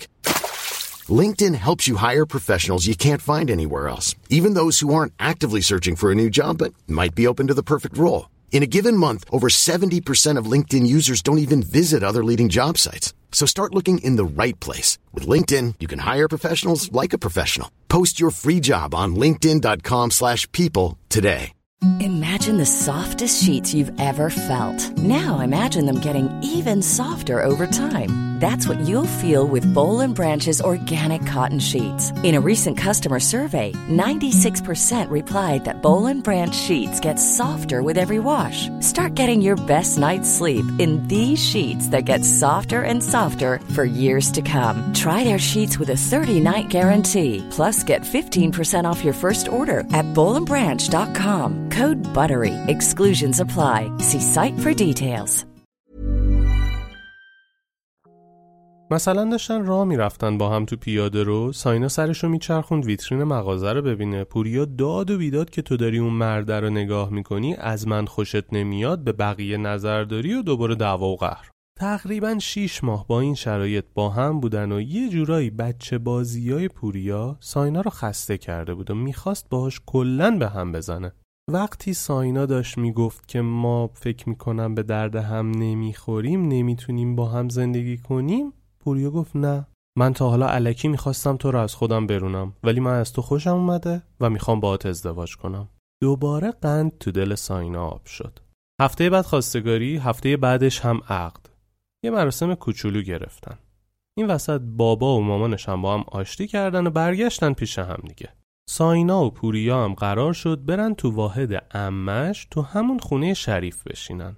باباش دوتا خونه خودشونو فروخته بود و با یکی از دوستاش زده بودن تو کار ساخت و ساز. یک سالی گذشته بود و تقریبا بعد مراسم ساینا اون دوست باباش هم مال و منالشو بالا کشید و فرار کرد رفت. با همه پولی که براشون مونده بود و قرض و قوله تونستن یه خونه بخرن. تا زمانی که ساینا و پوریا برن سر خونه زندگی خودشون پوریا میومد خونه ساینا اینا میموند. شروع کردن آروم آروم خونشون آماده کردن. وسط همین کارا بودن که یه روز صبح وقتی ساینا و پوریا تو خونه بودن مامانش با باباش پشت تلفن دعواشون میشه و دقیقا وقتی مامانش تلفن رو قطع می‌کنه پوریا داشت کفش میپوشید که بره سر کار. مامان ساینا پرش می‌گیره به پوریا و شروع می‌کنه بهش دریوری گفتن. تو اصلا مرد نیستی داماد سرخونه ای چرا دست زنتو نمی‌گیری ببری سر زندگیت؟ اگه مرد بودی این زن تو جمع می کردی این دختر منو بدبخت کرده تورم بدبخت می‌کنه و تو همین شرایط ساینا به پوریا میگه هیچی نگو برو. پوریا رو که از خونه میفرسته بره خودش برای اولین بار داغ می‌کنه و تو روی مادرش وای میسته و جواب فوشاشو با داد و بیداد میده. به مادرش می‌گفت بس دیگه یه عمر ازت سرکوفت شنیدم. تا کی می‌خوای این رفتاراتو ادامه بدی؟ جونمو به لبم رسوندی. این حرفاشو داد می‌زد. وقتی انرژیش تموم شد رفت کیفشو برداشت و از خونه اومد بیرون. روونه شد به سمت خونه شریف و بعد یه مدت زمانی آروم شد و پشیمون از برخوردی که با مادرش داشته. زنگ مامانش زد تا بابت رفتارش عذرخواهی کنه. گفت مامان ببخشید من عصبی شدم. نتونستم کنترل کنم خودمو. مادرش بدون توجه به حرفای ساینا گفت کجایی؟ ساینا گفت خونه شریف. مادرش گفت همونجا باش وسایلات داره میاد. دیگه نمی‌خواد برگردی خونه. ساینا گفت چی؟ مامانش قطع کرد و هر چی هم زنگ زد جواب نداد. بعد نیم ساعت دید دو تا آژانس وسایلای اتاقش آورده بودن اونجا. وسایلا رو تحویل گرفت زنگ زد به مامانش گفت این چه کاریه می‌کنی؟ مامانش گفت دیگه نبینمت. برو سر خونه زندگیت. زنگ بابا و شوهرش زد. اومدن پیشش اول دلداریش دادن ولی بعدش دیدن خودشون هم کاری نمی‌تونن بکنن. تا یکی دو هفته با قرض گرفتن وسایل و تشک و چیزهای دیگه از بقیه فامیلاشون تو اون ساختمون زندگیشون رو شروع کردن. باباش کم کم کمکشون می‌کرد وسایل می‌خرید براشون. خانواده پوریا فکر می‌کردن ساینا تک دختره خانوادش فرمانیه زندگی می‌کنن پس حتما همه چیز خانوادش بهش میدن و پسرشون زندگی خوبی خواهد داشت.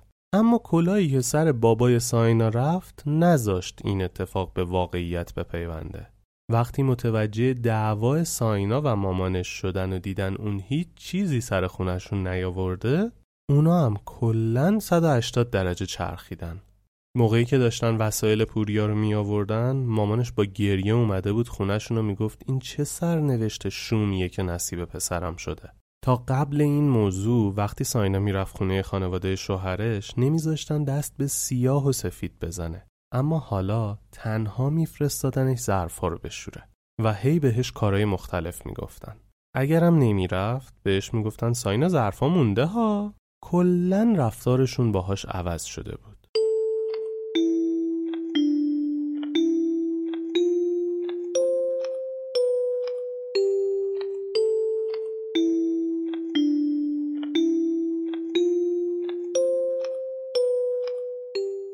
ساینا و پوریا زندگیشون رو با دعواهای کوچیک و گذرا شروع کردن و کم کم داشت دعواهاشون کشدار و با عمق بیشتر می‌شد. تقریبا یک سال شد سر خونه زندگیشون بودن که مادرش بهش زنگ زد گفت منو ببخش من می‌خوام بیام ببینم تو ازت عذرخواهی کنم. ساینا هم با خودش گفت چی بگم؟ تشریف بیارید. من وقتی به اینجای قصه رسیدم گفتم بهش می‌دونی که خودت داشتی این توهین و بی احترامی ها رو جذب می‌کردی دیگه؟ و ساینا گفت آره. شما می‌دونید چجوری؟ بذارید قصه به اوج بحرانش برسه بعد میگم قضیه چی بوده. مادرش دوباره پاشو به زندگیشون گذاشت. یک ماهی خوب بودن و دوباره همون آش و همون کاسه. اوضاع بد بود با اخراج شدن پوریا از کارش بدتر هم شد. ساینا که تا اون موقع کار نمی‌کرد و روش هم نمی‌شد از کسی پول بگیره شروع کرد رفتن سر کار تو همون شرکت نقشه کشی که قبلا کار می‌کرد. چون باهاشون آشنا بود و میشناختنش باهاشون شروع کرد همکاری. اینکه پوریا نمی‌رفت سر کار و برای پیدا کردن کار هیچ تلاشی نمی‌کرد از یه طرف رو مخش بود. از یه طرف دیگه هم مادرش هی می‌گفت خاک تو سرت با این شوهرت و هزار تا گیر و گور دیگه. تو همین داستان ها بود که باباش با مریم ازدواج کرد و رفت خونه اون زندگی کنه. سپلش تاید و زن زاید و مهمان عزیزی درآید بعد ازدواج دوباره باباش مامانش هم از خجالت مریم در می اومد هم از خجالت ساینا. شروع کرد اذیت کردن مریم. شمارش رو داده بود به چند نفر که زنگ بزنن اذیت و تهدیدش کنن. آدم میفرستاد که کیفش رو بزنن و تو خیابون کتکش بزنن. تو مدت کوتاهی که مریم با پدر ساینا یه جا زندگی می کرد از ترس مامان ساینا تا مرز جنون پیش رفته بود و از در و دیوار خالی هم می ترسید. مامان ساینا بهش گفته بود یا کاری کن بابات برگرده پیش من یا من زندگی تو سیاه می‌کنم. کاری می‌کنم پوریا بذاره بره با یکی دیگه که بفهمی من چی می‌کشم. حالا همه اینا در شرایطی بود که باباش به خاطر اینکه مامان ساینا بتونه از بیمه اون استفاده کنه طلاقش نداده بود تا تحت بیمه اون بمونه و سختی اضافه ای رو تحمل نکنه. همه اینا رو داشته باشید. چند وقتی گذشت ساینا فهمید پوریا با دوست صمیمی ساینا ریخته رو هم. این قضیه رو تو شرایطی فهمید که پوریا تو خونه هیچ کاری نمی‌کرد همش دوستاشو دعوت می‌کرد که تنها نباشه و ساینا کار می‌کرد و خرجای زندگی رو پرداخت می‌کرد. بیشتر سختیه زندگی رو دوش ساینا بود. پوریا با ساینا رفتار خوبی نداشت و مدام در حال دعوا کردن بودن و اینکه با دوست اونم ریخته بود رو هم دیگه نمیذاشت آروم بمونه. همه چی رو تاپ می آورد ولی خیانت رو نه. این موضوع رو علنی کرد اما متهم شد به سفسته و بزرگ نمایی بازم دارید می‌بینید این الگوها داره تکرار میشه؟ همون داستانه مامانش مثل خیانت و زد و خورد به یه مدل دیگه. افسردگی قدیمیش دوباره سر باز کرد و بیحس شد. دوباره نمی‌تونست گریه کنه. بی تفاوت شده بود. هیچی براش مهم نبود. ولی نمی‌خواست اینجوری بمونه. پاشد رفت روانپزشک و دکتر هم تو دو جلسه بهش دارو داد و این داروها رو که خورد انگار الکل ریختن رو آتیش. تمام حالتهای افسردگیش چندین برابر شد. اتفاق میافتاد که یک روز کامل نتونه حرف بزنه.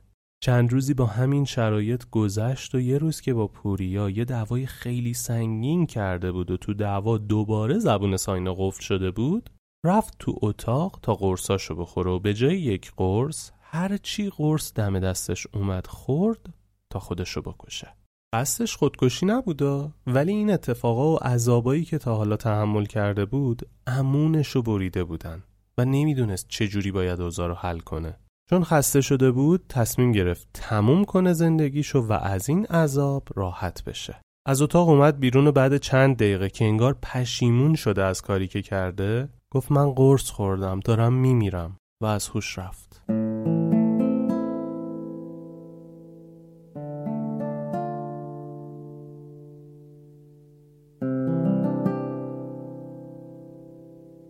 وقتی به هوش اومد تو بیمارستان بود. یکی دو روز بعد به هوش اومدن روانشناس بیمارستان یه تستی به ساینا داد و گفت هر کدوم از این گزینه ها در مورد تو صدق می‌کنه رو تیک بزن. سوالای تست در مورد شرایط خانوادگیشون بود. مثلا پدر مادر اختلاف دارن؟ بله. با همسرتون اختلاف دارید؟ بله. با خانواده همسر اختلاف دارید؟ بله. با خواهر یا برادر خود اختلاف دارید؟ بله. در کودکی مورد ضرب و شتم افراد خانواده قرار گرفته اید؟ بله. هر چی سوال بود بله رو زد. دکتر که برگشت دید بهش گفت دخترم اینا رو درست زدی یا خواستی سر کارمون بذاری؟ ساینا گفت نه سوال کرده بودید منم راستش رو گفتم چرا باید دروغ بگم؟ دکتر گفت یعنی همه این اتفاقا برات افتاده؟ ساینا گفت بله. دکتر گفت لطفا همراهت اومد بگو بیاد پیش من می‌خوام باش صحبت کنم. بعد صحبت کردن دکتر با پوریا ساینا پیش همون دکتر تو بیمارستان می‌رفت برای تراپی و داروهاش کلا عوض شدن و با این داروهای جدید یه مقدار اوضاع روحیش بهتر شد و انرژیش بالا رفت و از افسردگی در اومد. از اون طرف اونقدر مامانش مریم اذیت کرد مریم گفت می‌خواد جدا بشه که اعصابش آروم باشه و بتونه زندگی کنه. باباش از مریم جدا شد و اومد پیش ساینا و پوریا زندگی کرد. با اومدن باباش به صورت مقطعی هم اوضاع روحیشون بهتر شد هم اوضاع مالیشون. پوریا کار پیدا کرد باباش کمک خرجشون شد ساینا از سر کارش اومد بیرون و شروع کرد تو کار پوریا کمکش کردن. اما مدام می‌دید پوریا با دخترای مختلف تیک و تاک می‌زنه. دوباره جنگ و دعواشون شروع شده بود که خبر سرطان ریه مادرش یه آتش بسی بین پوریا و ساینا شد. ساینا رفت خونه مادرش تا با وجود همه بیمهریهاش ازش نگهداری کنه. اما سرطانش اونقدر پیشرفت کرده بود که در عرض دو ماه از دنیا رفت. روحشون شد. تیک و تاک زدنهای پوریا تا حدی پیش رفت که پوریا به ساینا گفت ببین من تو رو به عنوان همسرم دوست دارم و می‌خوام باهات باشم ولی تو باید اینو بپذیری که من می‌خوام دوست دختر داشته باشم ساینا که اینو شنید گفت نه دیگه نشد. تو رو به خیر و ما رو به سلامت. دیگه نمی‌تونم. با تمام این تفاسیر که همچنان دوستش داشت ولی نمی‌تونست این شرایط رو تحمل کنه. نه خود پوریا رو نه خانواده پوریا رو. وقتی این موضوع رو به باباش گفت که می‌خواد از پوریا جدا بشه باباش بهش گفت واسه چی می‌خوای جدا بشی؟ نکنه زیر سرت بلند شده. ساینا کاردش می‌زدی خونش در نمیومد هرسش گرفته بود. تا اون موقع هر اتفاقی بینشون میافتاد رو یه جوری کنترل می‌کرد که کسی متوجه نشه. از دعواهاشون هیچی به پدرش نمی‌گفت و تو خودش نگه میداشت که نکنه کسی قضاوت بدی نسبت بهشون داشته باشه. چون دیده بود مادرش چجوری آبرو برای خانوادهشون نذاشته بود نمی‌خواست که مثل اون باشه. واسه همین هر اتفاقی رو پیش خودش نگه میداشت. اما بعد این اتفاق گفت نه بابا جان من زیر سرم بلند نشده. من تا حالا همه چی رو تو خودم میریختم. هیچی بهتون نگفتم. اما از این به بعد همه چی رو علنی می‌کنم که متوجه بشی قضیه چیه. و شروع کرد به نشون دادن. مثلا نصف شب وقتی دوست پوریا بهش زنگ می‌زد می‌پرسید کجایی؟ بچه ها جمعن؟ جات خالیه؟ پوریا پا می‌شد می‌رفت. تا قبل تصمیم ساینا برای طلاق نمیذاشت باباش بفهمه. ولی بعد اون تصمیم هر سری که پوریا می‌رفت بیرون ساینا هم می‌رفت در اتاق باباشو باز می‌کرد. می‌گفت پاشو ببین الان رفت بیرون. باباش می‌گفت کجا رفت ساعت دوازده شب؟ ساینا هم می‌گفت مهمونی خونه دوستاش. دفعه اول دومش هم نیست. دعوا که می‌کردن زنگ می‌زد باباش و تلفن رو میذاش یه گوشه که باباش بشنوه چه صحبتهایی می‌کنن و کم کم این اتفاقا رو که نشون داد و باباش دید یا خدا چه خبره این سری اون ساینا رو پیش کرد که طلاق بگیرن. نزدیک 500 تا سکه مهریش بود. پوریا گفت نمیدم. ساینا گفت نده. فقط طلاق بده. پوریا گفت باشه. قبل طلاق پوریا اومد گفت وسایل خونه همش مال من وگرنه طلاق نمیدم. ساینا که حس اینو داشت بذار تموم شه بره و خیالم راحت شه بازم گفت هر چی تو خونه است مال تو. ولی تو طلاق بده. و بعد این قضایا بالاخره طلاق گرفت و جدا شد. با پدرش اومدن خونه ای که مادرش زندگی می‌کرد و اونجا ساکن شدن. اوضاعشون با هم اصلا خوب نبود و قهر و دعوا داشتن. دوباره فاز خودکشی گرفته بود ولی نمی‌خواست اون اتفاق بیفته. از طریق دوستاش یه روانپزشک خوب پیدا کرد و رفت پیش اون. چهار جلسه اولی که می‌رفت پیش تراپیست اون بهش گفت ساینا تو خیلی قوه تخیل قوی داری. تا امروز شنیدمت. ولی واسه اینکه این روند کار بکنه باید واقعیت داستانهای زندگی تو برام تعریف کنی و در موردش حرف بزنیم.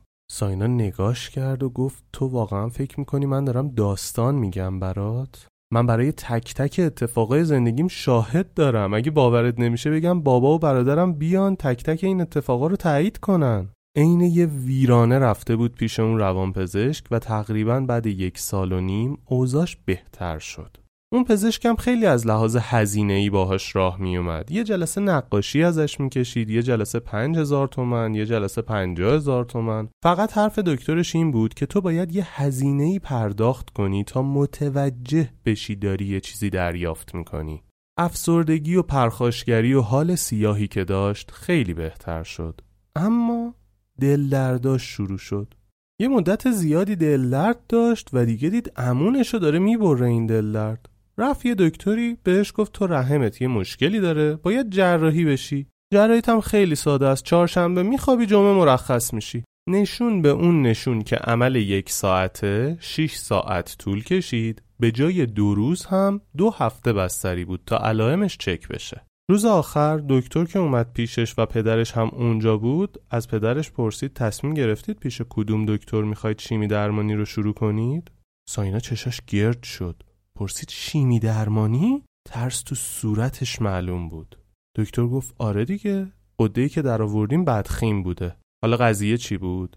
قضیه این بود دکترا به نیت یه عمل ساده بدن رو باز کردن و دیدن بله اشتباه تشخیص دادن و یه قده تو بدن سایناست و با پزشک متخصص هماهنگ کردن عمل رو انجام دادن قده رو در آوردن و طی آزمایش مشخص شده قده بدخیم بوده به پدرش گفته بودن که قده سرطانی ساینا خیلی پیشرفت کرده و بر اساس تجربه این مدل سرطان ساینا کمتر از یک سال دیگه زنده میمونه و احتمال درمان شدنش به صفر نزدیکه.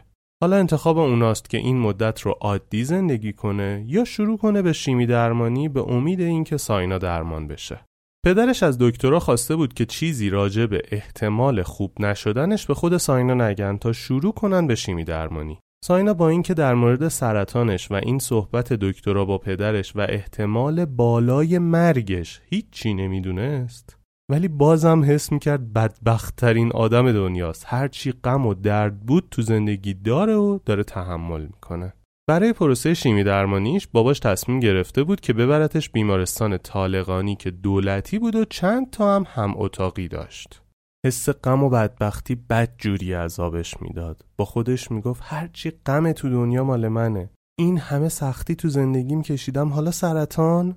مادرش چند وقت پیش به خاطر سرطان مرد و حس می‌کرد. این سرطان اومده تا به اونم بفهمونه مهلت زنده موندنش به آخر رسیده. آدمایی که از جلوی در اتاقشون تو بیمارستان طالقانی رد می شدن و میدیدنشون دستاشون رو به نشونه شکرگزاری بالا می گرفتن که خدا رو شکر ما سرطان نداریم و می‌تونیم زنده بمونیم. دیدن رفتار این آدما بیشتر میترسوندش. یا بعضیا که می اومدن بدون اینکه باهاشون صحبت و شرایطشون رو درک کنن شروع می‌کردن بهشون امید و انگیزه دادن که تو باید بجنگی با این بیماری باید مقابله کنی فقط استرسش رو بیشتر می‌کردن.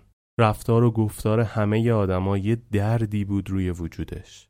اما یادش نبود دردی که نکشتش قوی ترش می‌کنه. و یک لحظه هم فکر نمی‌کرد که بعد سرطان چقدر قرار زندگیش متفاوت باشه.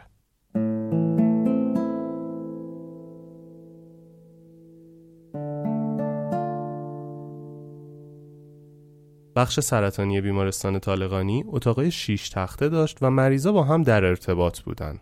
می‌دید که مریضای دیگه چقدر با مادراشون خوبن و اون چقدر حال بدی با مادرش داشت حتی با فکرش. می‌دید اونایی که ازدواج کردن چقدر با شوهراشون خوب بودن و اون با شوهر سابقش چقدر بد بود. کسی که هنوزم حس می‌کرد دوستش داره. خانواده آدمای مختلف می اومدن و بهشون روحیه می‌دادن. اما به خاطر حرفایی که مادرش در مورد اون به فامیلاشون زده بود همه اونو تردش کرده بودن و ارتباطی باهاشون نداشت. اوایل حال خوبی نداشت. وقتی می‌دید مریضای دیگه چقدر مفهوم خانواده براشون اهمیت داره و چقدر همین مفهوم داره بهشون کمک می‌کنه حسرت می‌خورد قصه داشت.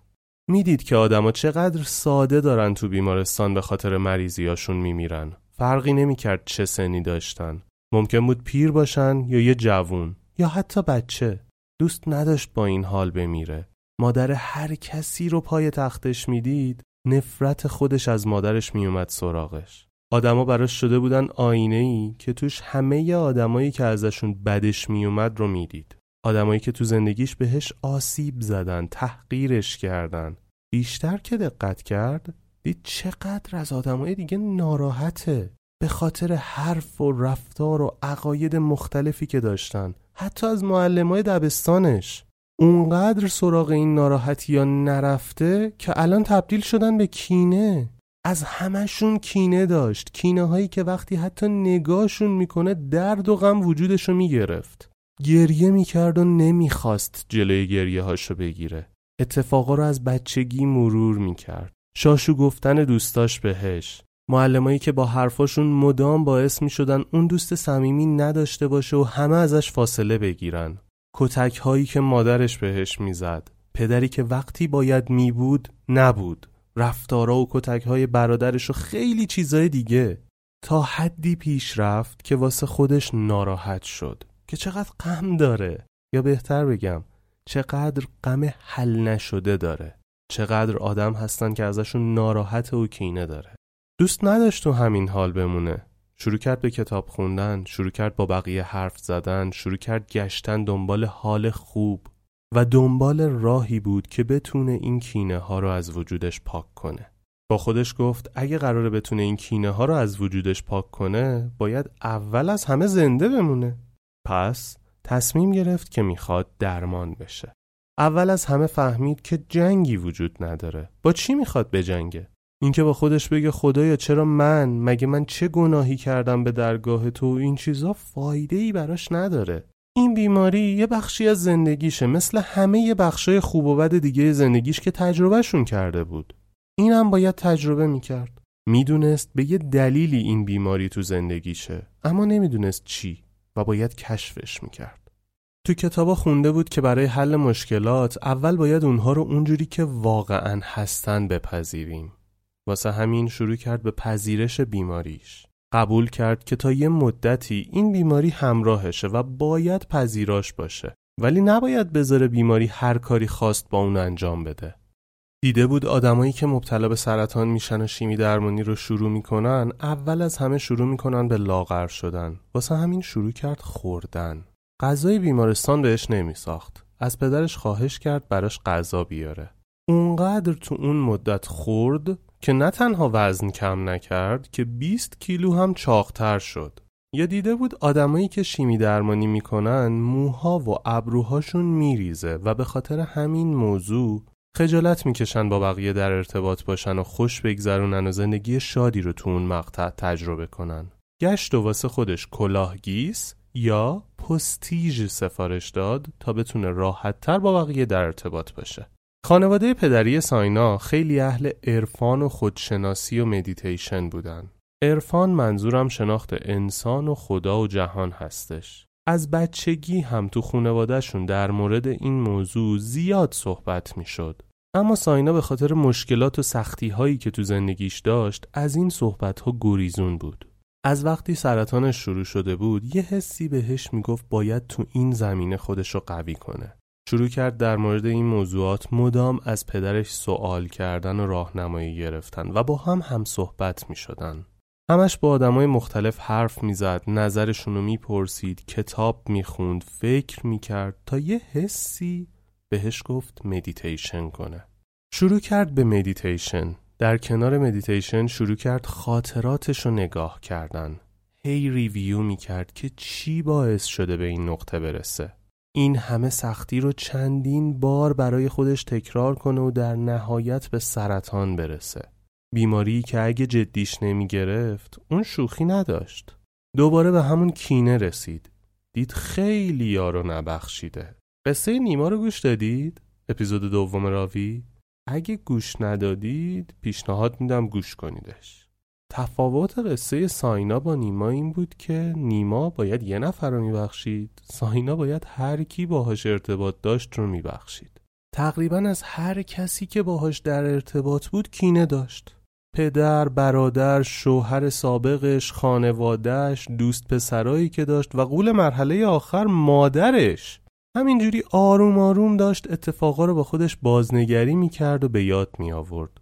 درد داشت. همه اتفاقا براش درد داشت. ولی هر کدوم از این اتفاقا رو که می‌رفت تو دلش و یه جورایی پروسه بخششش رو توش انجام می‌داد و میومد بیرون انگار که سبک شده بود.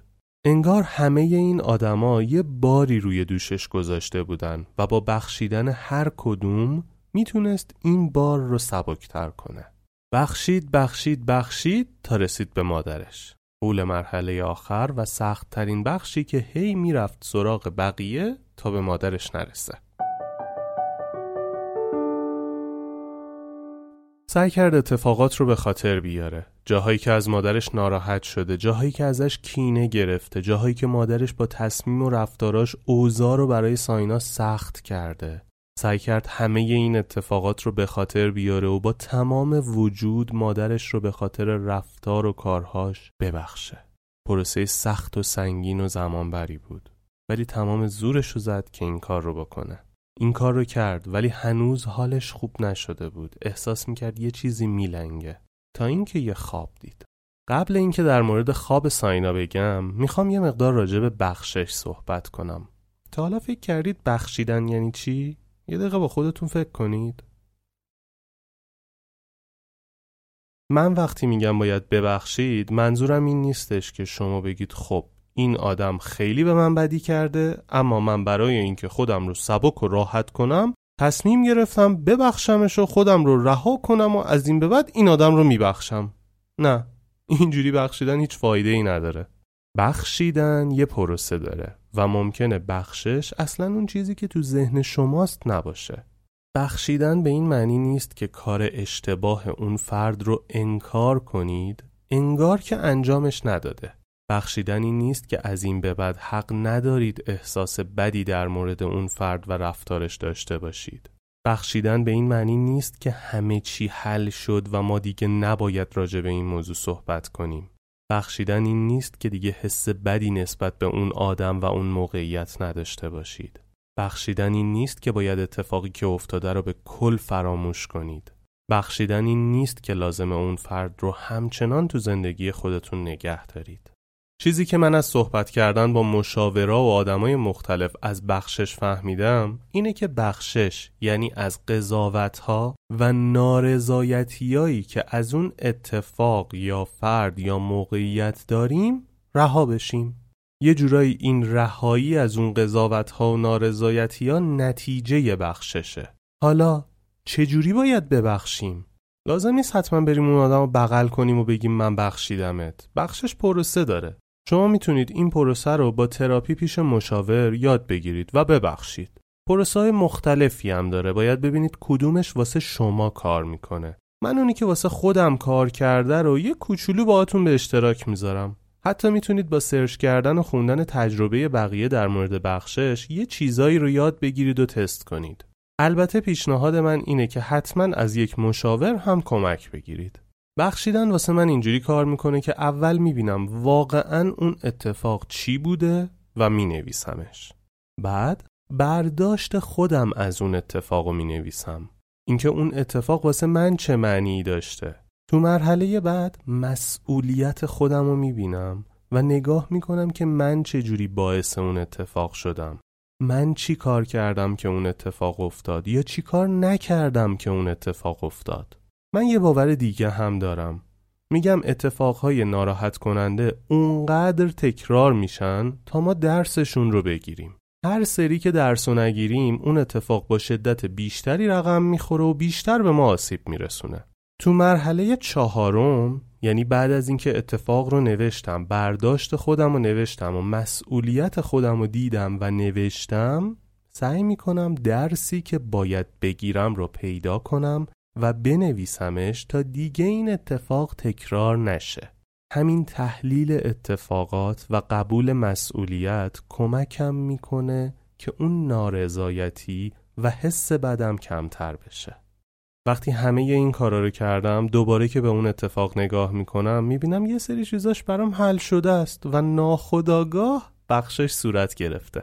حالا تصمیمش با منه که برم با طرف مقابلم مطرحش بکنم یا نه؟ البته که من دوست دارم این کار رو بکنم چون اون طرف مقابل یه چیزایی میگه که من تو این جریان ندیدم و کمکم می‌کنه دید کاملتر و وسیعتری نسبت به این اتفاق داشته باشم. یه چیز جالب بگم سختترین جای قضیه این نیست که ما طرف مقابلمون رو ببخشیم. سختترین جاش اینه که خودمون رو ببخشیم و از طرف مقابل بخوایم که اونم ما رو ببخشه. یه بزرگی میگه با بخشش یک زندانی را رها می‌کنید و بعد از بخشش متوجه می‌شوید که آن زندانی خود شما بوده اید. پس داریم خودمون رو میبخشیم و از طرف مقابل هم می‌خوایم که ما رو ببخشه. خودمون رو میبخشیم که اشتباه کردیم. خودمون رو میبخشیم که وای نستادیم تا مشکل رو حل کنیم. خودمون رو میبخشیم که سریعتر درس نگرفتیم از این موضوع. و با بخشیده شدن خودمونه که تیکه آخر پازل رو سر جای درستش می‌ذاریم.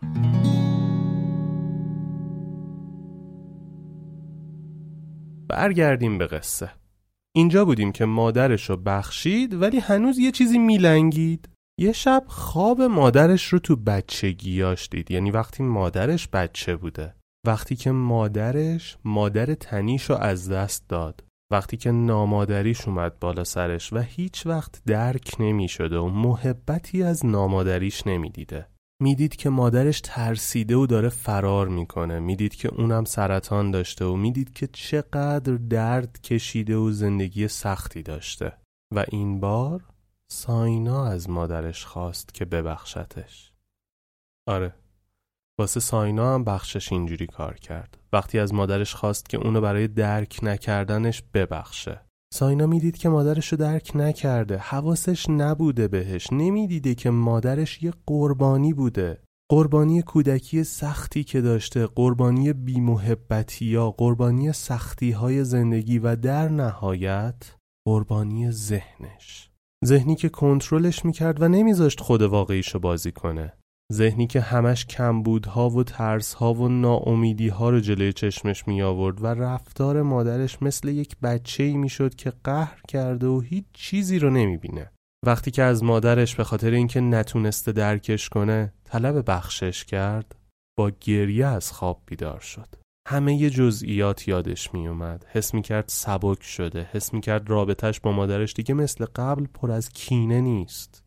یادش میومد که چه اتفاقایی براش افتاده. هنوزم نسبت به اتفاق قصه داشت ولی شدتش خیلی کمتر از قبل شده بود. حالا که می‌دید پس داستان چی بوده می‌تونست بپذیره این قضیه رو. چند روز مدام گریه می‌کرد به خاطر رنجی که مادرش تو زندگیش کشیده. کم کم دلش برای مادرش تنگ شد. حس کرد می‌تونست با مادرش مادر دختری باشن که همدیگر رو درک کنن و به هم احترام بذارن و به هم عشق بدن. ولی هیچ موقع اینجوری نبودن. وقتی دید با مامانش چقدر حالش بهتر شده در مورد بقیه هم همین کار رو کرد. نفر بعدی برادرش بود. دید اونم تقصیری نداشته اونم نمی‌دونسته چه اتفاقی براش افتاده اونم درگیر یه چیزایی بوده که خودش خبر نداشته. شوهرش، خانواده شوهرش و حتی پدرش از همهشون طلب بخشش کرد. کم کم حال روحیش بهتر شد، سبک شد، حس می کرد کل گریه هایی که تو نوجوانیش نکرده رو الان کرده و خالی شده. تقریبا آخرای پروسه شیمی درمانیش بود. آزمایش های لازم را انجام داد و با جواب آزمایش ها رفت پیش دکترش. دکترش که نتیجه آزمایش ها رو دید شک شد. اونجا بهش گفت ساینا هیچ اثری از سرطان تو بدن تو نیست. ساینا به دکتر گفت خب آقای دکتر این همه شیمی درمانی نکردیم که اثری بمونه. و اونجا دکتر بهش گفت احتمال زنده موندن تو نزدیک به صفر بود. ما به پدرت گفته بودیم تو زنده نمیمونی اما نمی‌دونم چجوری خوب شدی. من مطمئنم که تو خودت خودتو درمان کردی.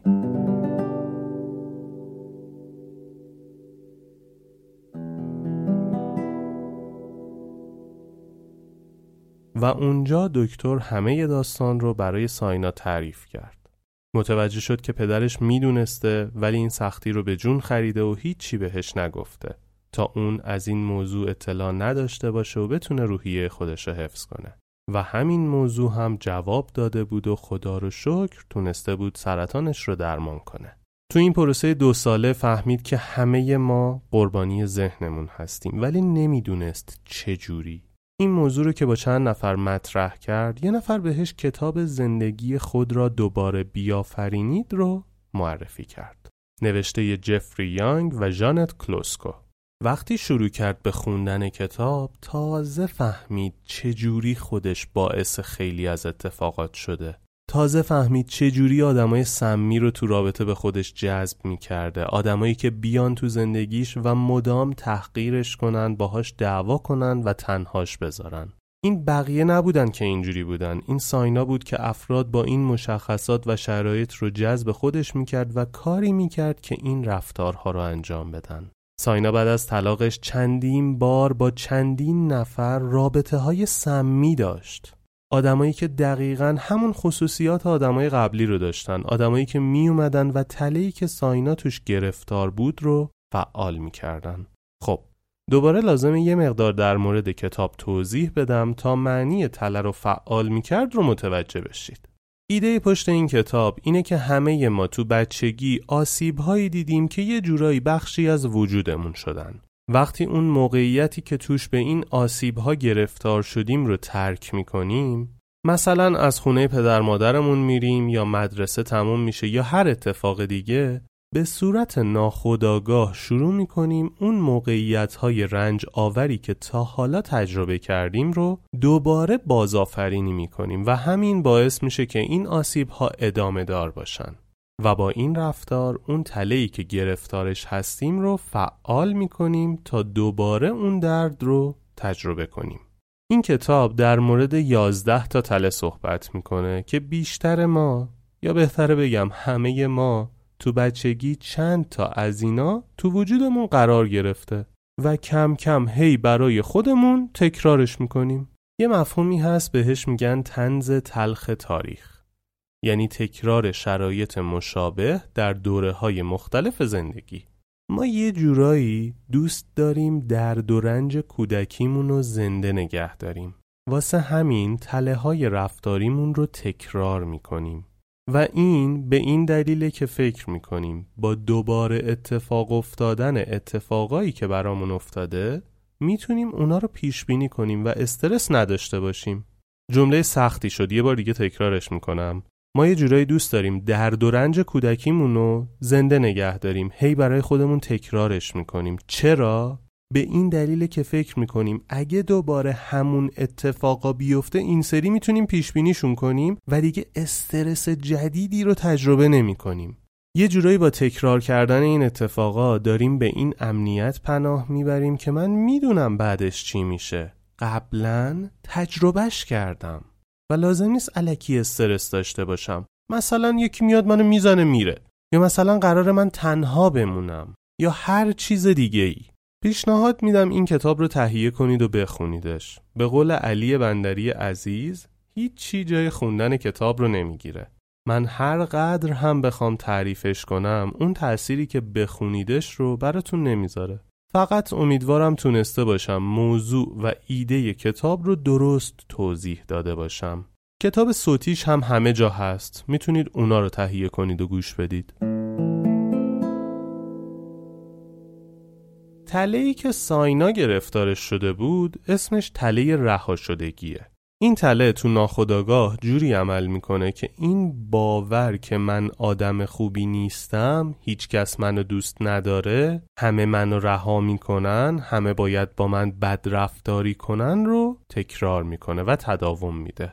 و دقیقا ساینا آدمایی رو جذب می‌کرد که هی این رفتارا و فکرا رو تو زندگیش تداوم می‌دادن. اول مادرش. درد رفتار مادرش کم شد گشت دنبال یه آدم دیگه و شوهرش رو پیدا کرد. وقتی شوهرش بهش گفت من آدم بیعصابیم من آدم دختربازیم ناخداگاه ساینا بهش گفت بهتر من اصلا دنبال همچین آدمیم. بعد شوهرش خانواده شوهرش. اونا کم رنگ شد دوباره مادرش. مادرش که از دنیا رفت با هر کسی وارد رابطه می‌شد عینا همین اتفاقات تکرار می‌شد. تکرار همون اتفاقات به مراتب بدتر. چون گفتم اگه درس یه اتفاقی رو نگیریم اتفاقا بدتر تکرار میشن. و در نهایت به چی رسید؟ به اینکه ذهنش داره کنترلش می‌کنه. با خوندن اون کتاب و شناختن تله هایی که داشت انگار آب ریختن رو آتیش. اینکه فهمید بقیه مشکلی ندارن و اصلا لازم نیست بقیه رو کنترل کنه و اگه خودش رو تغییر بده همه چی درست میشه مثل معجزه بود براش. وایساد برای اینکه خودش رو تغییر بده. تله هاشو شناخت. فهمید که آدما با تله هاشون چجوری برخورد می‌کنن و سعی کرد این تله ها رو غیر فعال کنه. امروز که دارم براتون این قصه رو روایت می‌کنم ساینا دوباره داره مجسمه می‌سازه و نقاشی می‌کشه. همون چیزایی که ذاتا تو وجودش داشت. و تو این کار هم موفقه. یه جورایی سرطان دوباره هنر رو تو وجودش زنده کرد. قصه زندگی ساینا تقریبا قصه هممونه. هممون این تله ها رو داریم. شدتش فرق می‌کنه. با آگاه شدن به این تله ها و غیر فعال کردنشون می‌تونیم زندگی بهتری رو تجربه کنیم. ساینا که تونست و داره تجربه می‌کنه. اینکه واسه من و شما کار بکنه یا نه رو باید تستش کنیم. ساینا خودش می‌گفت سرطان نه تنها زندگیشو ازش نگرفت که زندگیشو بهش برگردوند. سرطان شد بهترین دوستش. دوستی که وقتی حضورش رو پذیرفت باعث رشد و تولد دوباره اون شد. سرطان کمکش کرد آدما رو ببخشه و خودش از زندان کینه هایی که خودش ساخته بود رها کنه. بعد سرطان دوباره تونست ارتباطش رو با پدرش که از بچگی باهاش خیلی خوب نبود رو احیا کنه و الان رابطه خوبی با پدرش داشته باشه. بارها گفتم الان هم به یه مدل دیگه میگم. اتفاقات تو زندگی ما رخ میدن تا از ما یه ورژن بهتر نسبت به چیزی که الان هستیم بسازن. اگه باور کنیم که سرطان کشنده است خب می‌کشه.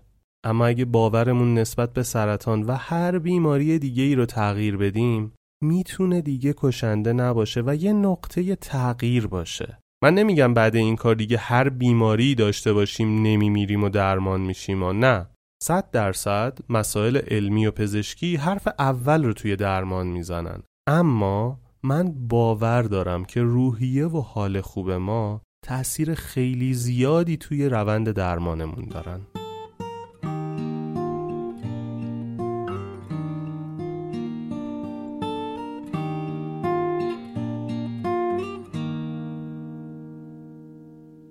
خیلی خوب. قصه ساینا رو شنیدید. امیدوارم این اپیزود درس های خوبی براتون داشته باشه. خوشحال میشم که کامنت هاتون رو تو اپلیکیشن های پادگیر در مورد اپیزود بخونم.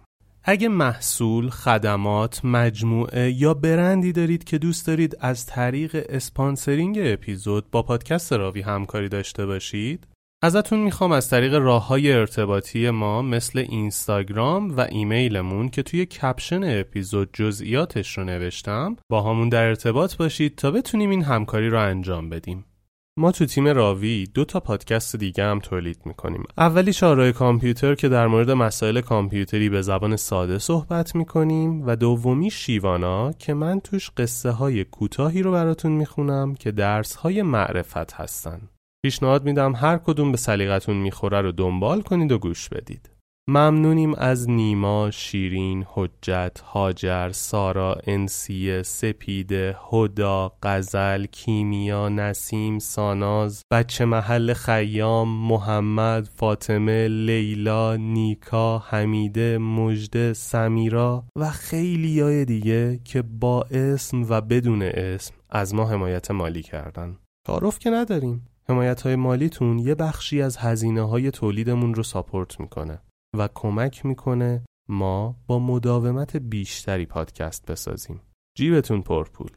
از همه شمایی هم که با معرفی ما به دوستانتون از همون حمایت معنوی می‌کنید سپاس گذارم. نفستون گرم.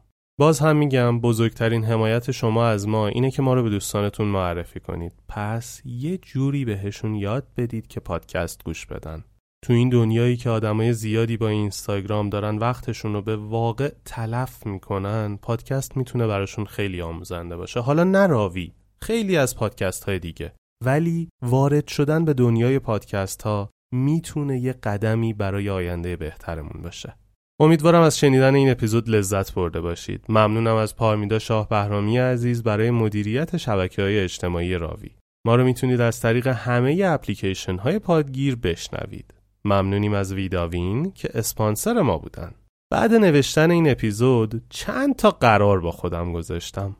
قرار اول یادم باشه اگه من رو خودم کار نکنم احتمالا بچه من از همون چیزایی میترسه که من میترسم و همون اتفاقایی براش میافته که برای من افتاده پس لازمه شروع کنم رو خودم کار کردن و تله های زندگیمو بشناسم تا بتونم تو موقعیت های لازم غیر فعالشون کنم و تأثیرشون رو به بچه هام انتقال ندم. قرار دوم. با خودم قرار گذاشتم وقتی می‌خوام به کسی روحیه و انرژی بدم اول درکش کنم. اینکه اون آدم تو چه شرایطی هست و چه دردایی داره رو فقط خودش می‌دونه و من اگه بخوام بدون در نظر گرفتن شرایطش راهنمایی و کمکش کنم بدتر دارم خرابکاری می‌کنم. حواسم باشه به هر کی می‌رسم بدون اینکه دردش رو تجربه کرده باشم علکی امید و انگیزه ندم. چون رابطه ی آدما اینجوری کار نمی‌کنه. و قرار آخر.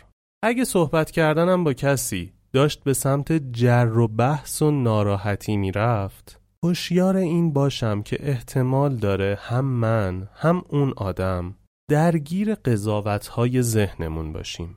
اول از همه آرامش خودم رو حفظ کنم و از طرفم هم بخوام که این کار رو انجام بده. و دوباره با هوشیاری به اینکه ذهنامون چه محدودیت هایی رو جلوی رومون می‌ذارن و با درک متقابل صحبتمون رو جلو ببریم. فکر می‌کنم این کار کمک می‌کنه خیلی از گیر و گورهایی که تو ارتباطات داریم رو حل کنیم. مثل همیشه. آخر قصه اینجاست. اما قصه آخرم این نیست. آخر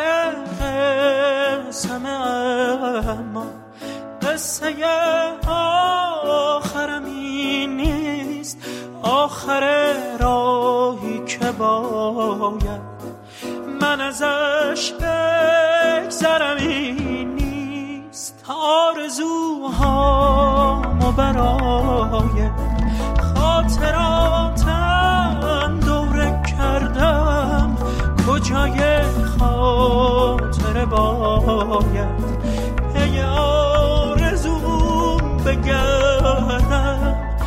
خستم از هر چی رسیدم. اگه پشتش سفریست برکه امنو نمی‌خوام. وقتی موج خطریست خستم از هرچی رسیدم. اگه پشت سفریست برکه امنو وقتی موج خطری